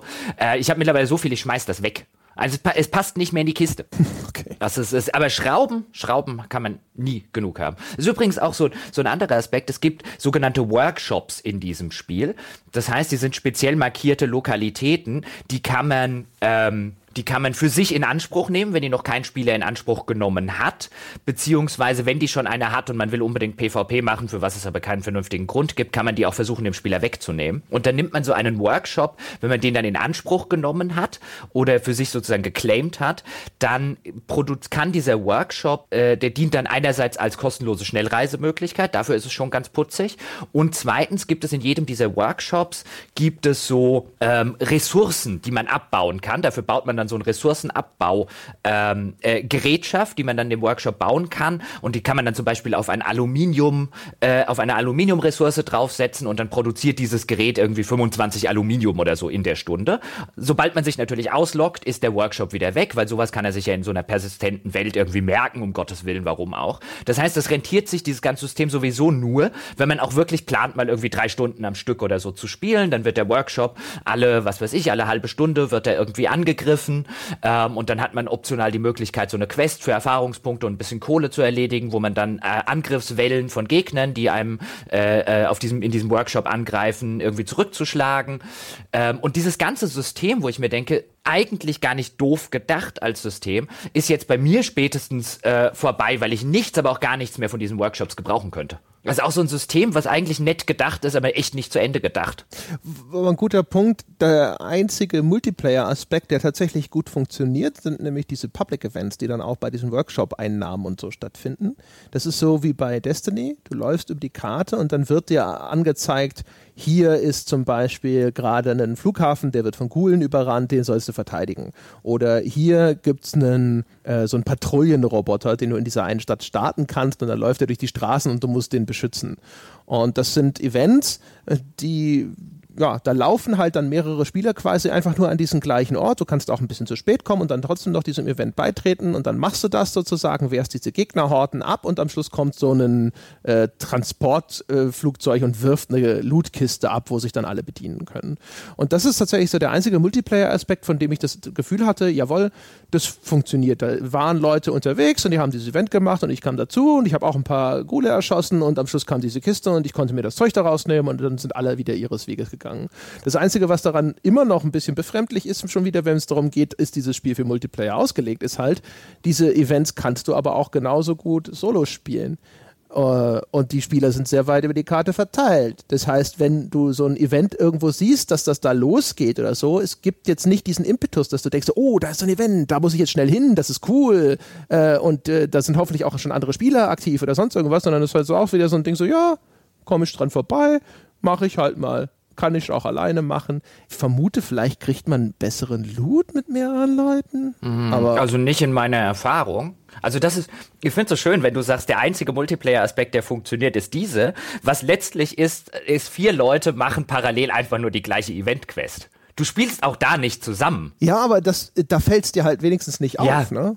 Ja, Weil, ja, also, und du, du, kommst da rein, das System registriert, du nimmst jetzt an diesem Event teil und wenn du dann am Ende noch da bist, dann hast du halt eben auch Zugriff auf diese Lootkiste und bis dahin schießt man halt freundlich dann zusammen halt irgendwelche Gegner über den Haufen und das ist halt, da, da bricht's halt nicht. Du sitzt so da, das mag natürlich dann die äh, gleichen rudimentären Strukturen im Hintergrund am Arbeiten haben und die Zahnräder ächzen und stöhnen vielleicht genauso, aber wenigstens sitzt du nicht da und siehst den Rauch aus der Maschine aufsteigen. Ja, vor allen Dingen, das ist, ist ja auch da wieder interessant, was das System tatsächlich registriert. Also ich habe mich, habe mir irgendwann angewöhnt, Events nur noch zu machen, wenn sie kurz kurz vor dem Abschluss stehen, weil sie jemand anders schon die Arbeit gemacht hat. Weil es ist vollkommen wurscht, welchen Teil des Events du mitmachst, solange du, wenn er abgeschlossen ist oder solange du dich auch nicht aus dem Eventbereich entfernst, solange die, wenn er abgeschlossen ist und du hast irgendetwas gemacht. Das reicht schon. Und das heißt, wenn ich in ein Event reinkomme und da ist keiner, das ist mir viel zu viel Arbeit, den zu machen. Das bringt auch gar nichts. Aber was total effektiv ist, ist in ein Event zu stolpern, von wo drei andere Spieler gerade die ganzen, die ganzen Sachen erledigt haben und ich quasi noch einen Handgriff mache und mir die volle Belohnung abhole. Der Abstauber. Ja. Schön, genau, der Abstauber, ja. Wenn ich den Ball nur noch schnell mal kurz über die Linie drücken, ja, und dann bin ich wieder, marschiere ich wieder oh, weiter. Wäre auch so reingegangen, aber nochmal mit dem Fuß dran, damit ja, ja. es bei dir in der Statistik auftaucht. Das ist, ja die Weil Torprämie genau. mitgenommen, der Kollege im Hintergrund, rauchender Kopf. Wurde, wurde auch, denkst du, andere Spiele, die das haben, so eine Guild Wars oder so, ja, die tracken tatsächlich oder überprüfen halt, wie viel du beigetragen hast zu dem Event. Das, sowas hat Fallout nicht, nee. Es gibt, glaube ich, so ein paar wenige Events, meinem Eindruck nach, die man tatsächlich auch nur gemeinsam machen kann oder zumindest sollte. Es gibt ja diese Kraftwerke, wo du dann innerhalb eines Zeitlimits ganz verschiedene Systeme reparieren musst. Äh, das sind natürlich auch Gegnerhorden, die dann da spawnen. Ne? Hier das Kühlsystem und dort. Und das habe ich mal angefangen, alleine zu machen. Und das war eine solche Flut an Bullshit, die man da abarbeiten muss, dass ich das Gefühl habe, Vielleicht kann man es solo machen, aber es ist extrem mühsam und wahrscheinlich auch knapp. Und das ist, da hatte ich das einzige Mal das Gefühl, ja, das ist wahrscheinlich sinnvoll, das zu mehreren zu machen. Hast du mal eine dieser Atombombenzonen besucht? Nee, nee. Weil das ist ja anscheinend so auch nochmal so dieser, der Gag im Endgame. Man kann ja hier in dem Spiel so Launchcodes finden und sich dann Zutritt verschaffen zu irgendwelchen Nuklearsilos und dann eine Atombombe auf dem Server äh, abwerfen. Und dann entsteht dort so eine eine, eine rot markierte Zone, in der dann besonders hochlevelige Gegner spawnen. Ach so, ob ich schon mal, in, ich habe, also ich dachte, ob ich schon mal eine Atombombe gezündet habe. Nein, ich, äh, diese Zonen, ich glaube, die heißen im, in, in der englischen Version Fissure äh, Zones, äh, da war ich schon in welchen drin. Ja, da habe ich voll aufs Maul gekriegt. Also da war ich aber noch niedrige Stufe. Ist das nicht, nur, ist das nicht die Blastzone und diese Fissures sind nochmal diese komischen Erdspalten? Oder so rum, ja, dann ist es vielleicht auch die Blastzone. Wo dann also auch also Scorch Beasts immer sind. Genau, ich hatte, genau, da sind auch, äh, genau. Ähm, also ich hatte schon ein paar Mal, dass andere Leute Atombomben gezündet haben. Das ist übrigens ein, ein äh, vergleichsweise majestätischer Anblick. Ich habe das äh, tatsächlich in meiner Spielzeit nur einmal erlebt, dass jemand eine Atombombe abgeworfen hat, live und dann kommt so ein Countdown und dir wird angezeigt, wo diese Atombombe runtergeht. Und jetzt wollte ich unbedingt natürlich auch diesen, diesen Anblick miterleben, habe mich zu so einer Art Aussichtsplattform hoch durchgeschossen und dann war es neblig und ich habe nichts gesehen. Oh, ich bin, als mir das erste Mal passiert ist und ich es mir auch unbedingt angucken wollte, bin ich auch, oder hinten, ich muss zu diesem Turm ganz schnell, schnell reisen, den ich da schon entdeckt habe und da hochgehen und dann will ich mir das, will mir das in all seiner Pracht angucken, aber da war es tatsächlich, es war ein, ein, ein klarer Tag. Also bis die Atombombe explodiert ist, dann war es kein klarer Tag mehr. Ich habe es auf YouTube gesehen, es sieht schon echt fett aus. Also das ist ziemlich cool, muss ich sagen. Es ist eigentlich auch ein geiles Feature, der Gedanke, dass du halt da irgendwo eine Atombombe abwerfen kannst, das ist schon ein Ereignis sozusagen, was mich motiviert hätte. Ich habe auch gelesen, dass diese Launch Codes, die man da über eine bestimmte Gegnersorte zusammenfarmen muss, sich aber nicht verändern und dass du die einfach auf Reddit nachlesen kannst inzwischen. Hm, das wäre ja, das würde ja sagen, dass da jemand beim Design nicht so ganz nachgedacht hat und das Spiel vielleicht ein bisschen zu früh und so veröffentlicht hat und so. Das kann ja gar nicht sein, oder? Nein, das kann nee. ich mir nicht vorstellen. Das wäre ja dumm. Vollkommen abwegig als äh, Sache. Ja, was sagen wir denn zum Abschluss? Vielleicht, wenn ich jetzt einfach zum Abschluss mal, oder hast du noch irgendeinen Aspekt, den wir noch dringend Nö. verhandeln müssten? Okay. Denn Nehmen wir an, wir müssen jetzt nicht noch, noch ganz lange hier irgendwie rumwertschätzen. Ich glaube, die meisten Leute werden schon ganz gut extrahiert haben, äh, was wir von dem Spiel halten. Also wenn es jetzt eine, eine klassische Wertschätzung wäre, dann, dann würde ich halt sagen, ich habe es eingangs, glaube ich, schon mal gesagt, dass es seriöserweise, wenn ich mir angucke, was du für Probleme hast und was andere Leute für Probleme haben, kann man das Ding zum jetzigen Zeitpunkt aus technischen Gründen nun wirklich niemandem ruhigen und guten Gewissens empfehlen. Äh, einfach weil die Gefahr zu hoch ist, dass er ein äh, mehr oder minder unspielbares beziehungsweise schlecht spielbares und nervig spielbares Spiel bekommt. Ähm, weil man halt vorher einfach nicht sagen kann, wie extrem äh, die Bugdichte bei dem jeweils Einzelnen ausfällt.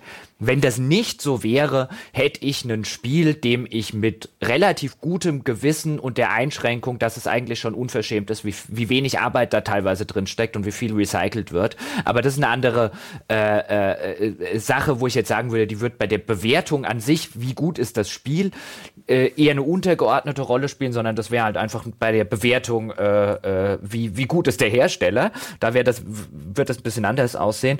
Ähm, so würde ich sagen, das wäre ein Spiel, Spiel, wo ich durchaus eine, äh, kann man zum Sale mal mitnehmen und wird einige also ich hatte jetzt wirklich fast, also 50 Stunden, ich würde nicht sagen durchgängig, es gibt nervige Elemente wie eben Tragelimit und so weiter und so fort, das aufgesetzte Crafting und Co. Aber in den Momenten, wo es gut ist, wo der ganze Erkundungsaspekt, der ganze Archäologieaspekt, wo der funktioniert und wo ich einfach in die Welt hinausgehe und hoffentlich buglos und glitchlos halt einfach Dinge entdecke, äh, kleine Geschichten erfahre und so weiter. In der Hinsicht steckt da genug Spiel drin und genug gutes Spiel drin, um, wenn der andere Aspekt nicht wäre, eine beruhigte Sale-Empfehlung auszusprechen und zu sagen, hey, wer auf sowas steht, wer auch die früheren Fallouts für solche Sachen mochte, der bekommt hier dann spätestens in irgendeinem Sale für 20 Tacken oder so, bekommt er wirklich etliche Stunden, in denen man schön nett eine, eine auch ästhetisch recht schöne Spielwelt erkunden kann. Und in dem Aspekt äh, finde ich es nicht schlechter, sondern sogar noch teilweise deutlich stärker als Fallout 4. Ja,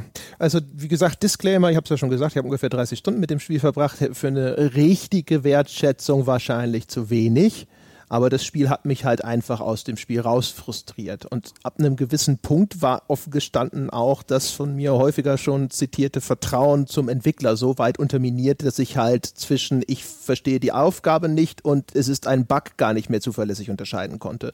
Das heißt, es kann durchaus sein, dass mein Rätsel im Spiel aufgetaucht ist, wo ich automatisch gedacht habe, da ist wieder was kaputt, um dann später festzustellen, aha, okay, das konnte man lösen.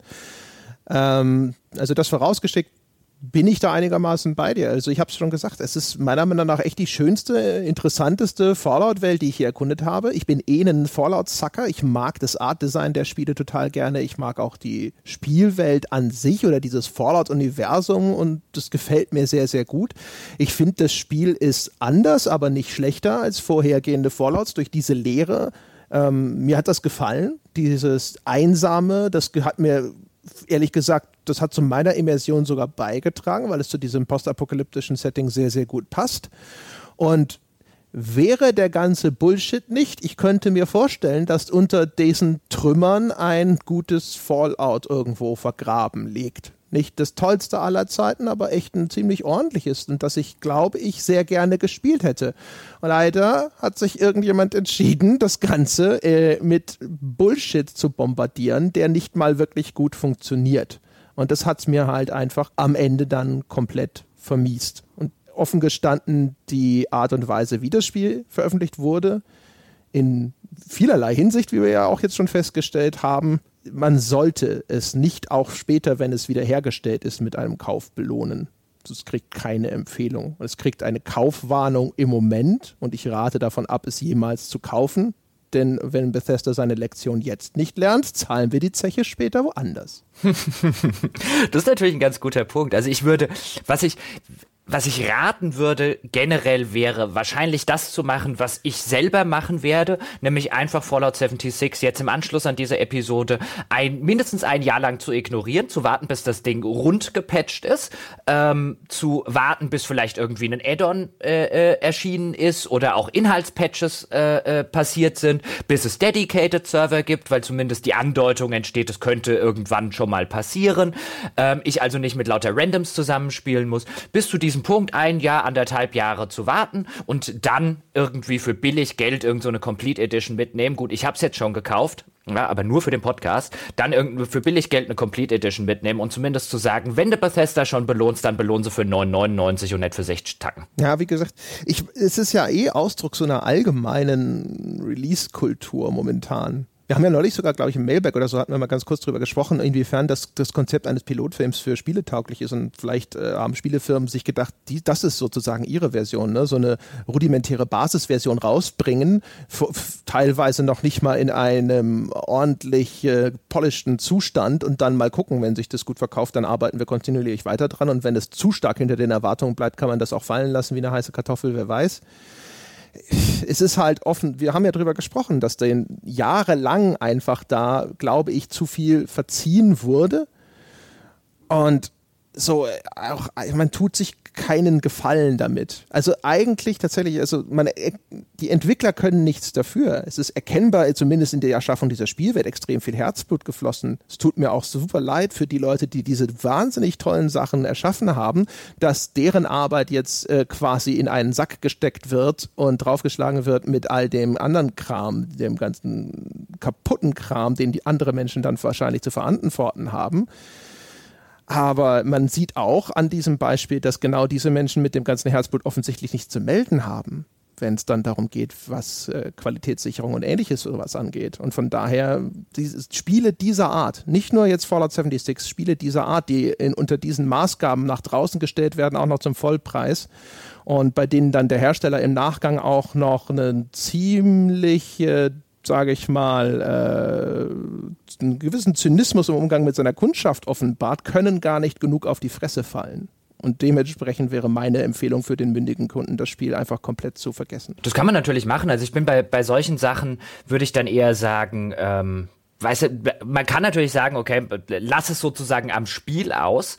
Ähm, ich würde aber ein bisschen differenzieren zwischen des, dem, dem, dem Spiel an sich und äh, dem Verhalten des Herstellers. Also es kann auch ein, ein, ein zynischer Hersteller kann theoretisch auch ein sehr, sehr gutes Spiel rausbringen. Trotz die einzige aller Sprache, die der Hersteller versteht, ist halt Geld. Ja, und aber ich als Einzelner werde halt nichts. Das ist besser. richtig, das ist richtig, aber wenn ich jetzt, äh, wenn ich sein nächstes Spiel nicht mehr kaufe, ist es dem Hersteller gerade egal. Und äh, äh, es wird halt einfach nicht passieren, dass irgendeiner diese, diese, diese Aufrufe oder Ratschläge dazu führt, dass das eine kritische Masse tut. Ja, aber es ändert ja nichts daran, dass es aus meiner Sicht der vernünftigste Ratschlag ist. Nö. Ob die Leute sich dann daran halten wollen oder nicht, ist eine nee, Frage. Das ist ja, wie gesagt, deswegen, das, das, das, das, das kann man ja machen. Und dass, dass gerade Bethesda äh, offensichtlich derzeit, wenn man sich eben solche Sachen anguckt, wie jetzt den Release dieses Spiels und auch in dem Zustand und mit der Problematik, die man offensichtlich, die man erkannt haben muss intern, gleichzeitig die äh, Geschichte mit äh, der Collectors Edition und der nachrangigen Kundenansprache, die dort stattfindet. Also dass im Bethesda Management derzeit einige Leute sitzen, die ein zutiefst zynisches, um nicht zu sagen verwerfliches Kundenbild haben müssen, das scheint mir äh, unzweifelhaft. Und wenn man daraus die Entscheidung treffen möchte, keine Bethesda-Spiele einstweilen mehr zu kaufen, trifft man bestimmt auch keine schlechte Entscheidung. Ich würde, wie gesagt, ich würde es nicht mal komplett jetzt auf, ich würde halt dieses ich glaube halt sozusagen, je, je tiefer sozusagen äh, der Krater ist, den ein Fallout 76 hinterlässt, desto eher ist es, taugt es vielleicht auch als Lektion für zukünftige Veröffentlichungen. Und das nächste Bethesda-Spiel ist für mich davon unabhängig. Ich würde jetzt nicht da sitzen und sagen, so wenn ein Starfield oder was auch immer rauskommt, dann darf man das deswegen nicht kaufen, wegen dem, was sie sich bei Fallout 76 geleistet haben.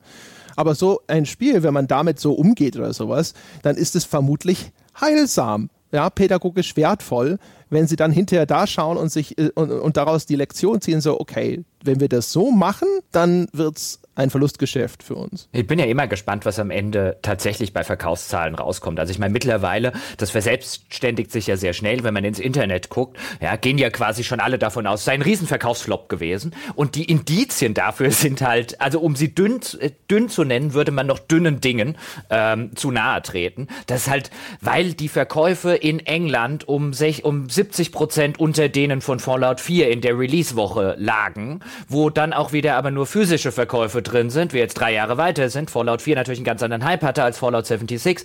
Also ähm, die, die, die Narration im Netz und teilweise auch bei Spielemagazinen ist, ah, finanzieller Vollflop, das es nun wirklich keinerlei belastbare Indizien bislang gibt, auch noch, weil was dazu kommt, ist, dass äh, zum Beispiel jetzt auch auf dem PC das ganze Ding direkt von Bethesda verkauft wird und nicht irgendwo bei Steam und so weiter ist, muss man an der Stelle dazu sagen. Wer das also auf dem PC zum Beispiel kaufen möchte, der muss dazu den Bethesda Shop und den Bethesda Launcher benutzen. Ähm, inwiefern das ein finanzieller Erfolg ist, wird sich wahrscheinlich in, in, in, in nächstes Jahr oder so irgendwann tatsächlich mal belastbar herausfinden lassen. Und da bin ich halt mal gespannt drauf gehen die am Ende raus und sagen, hey, trotz dieses ganzen Shitstorms und so weiter, weißt du, wie viel Geld wir mit dem Ding verdient haben? Insbesondere, weil keinerlei technische Entwicklung offensichtlich drin steckte? Ja, also, keine Ahnung. Ich habe auch nur, das Einzige, was ich mal gesehen habe, war dieses Ding mit 80% weniger als Fallout 4 in UK oder sowas. Das ist das Einzige, was klang wie eine belastbare Zahl. Aber im Grunde genommen äh, ist das natürlich, wie gesagt, also das ist eher äh, ja ein, also wenn man will, ist es ja auch vielleicht Wunschdenken oder sonst irgendwas. Ich denke mir halt nur, das ist halt sozusagen eigentlich die, die, die, die, die, das wünschenswerte Ergebnis, wenn man feststellt, okay, so geht's halt nicht. Da, damit tun wir uns dann tatsächlich keinen Gefallen. Das ist ja insofern auch ganz interessant, weil äh, das ist auch ein, etwas, wo man wieder gucken muss, wie wird denn, also zum Beispiel, ist auch gar nicht so leicht, aber wie geht man später damit um? Jetzt nehmen wir mal an, sie bleiben am Ball und sie patchen weiter und sie erweitern weiter und sonst was. Und dann, dann sehen wir an Beispielen wie No Man's Sky und so, wie sich solche Storylines entwickeln. Dann kommt hinterher kommen Berichte so, yay, das Spiel ist jetzt richtig geil, jetzt lohnt es sich wieder. Und Mensch, äh, inzwischen klopfen wir, also die Spielerschaft und häufig auch genug auch die Spielepresse, denen auf die Schulter im Nachgang. Dann heißt es, hey, guck mal, wie, wie viel Mühe sie sich noch gegeben haben mit diesem Spiel. Sie haben es nicht fallen lassen. Wo man sich auch so fragt, aber ist das nicht der Mindestanstand? Sie haben Scheiße rausgebracht und sind dann tatsächlich noch äh, am Ball geblieben und haben bis halbwegs zu dem hingepatcht, sozusagen, was man von Anfang an hätte erwarten dürfen. Ähm, auch in der Hinsicht, ehrlich gesagt, glaube, am klügsten wäre es halt, wenn man sagt, so ja, das schreiben wir jetzt mal ab. Gut, puh, jetzt haben wir aber eine sehr lange Folge und ich würde sagen, am zweiten Advent, also ganz besinnlich, habe ich schon längst hier meinen Glühwein leer getrunken. Deswegen können Sie doch mal besinnlich abmoderieren. Bis zur Besinnungslosigkeit sozusagen. ja, bevor, bevor wir die Leute zur Besinnungslosigkeit quasseln. Genau. Ja, meine Damen und Herren, dann soll es das gewesen sein mit Übertra Betrachtungen und Überlegungen zu Fallout 76. Falls Sie da draußen am zweiten Advent noch nichts vorhaben, wir äh, haben wie immer ein paar Empfehlungen für Ihre Freizeitbeschäftigung. Sie könnten zum Beispiel mal auf iTunes vorbeischauen und uns dort die verdiente 5-Sterne-Wertung hinterlassen. Das ist äh, quasi der die Schlittenfahrt durch den Schnee ja, 2018, wenn man das mal so nennen möchte. Und außerdem könnten Sie vorbeischauen unter gamespodcast.de slash Abo und könnten Unterstützer dieses famosen Podcast-Projekts werden und damit auch noch unabhängigen Spielejournalismus supporten, während es an meiner Tür klingelt. Ähm, dafür wären wir Ihnen selbstverständlich wie immer sehr, sehr, sehr verbunden. Sie können das auch tun unter patreon.com slash auf ein Bier. Und wie immer wartet das weltbeste Spieleforum unter forum.gamespodcast.de www.ftf.de auf Ihren Besuch. Vielen Dank, meine Damen und Herren, das soll es gewesen sein für diese Woche. Ich renne an die Tür. Wir hören uns nächste Woche wieder. Bis dahin.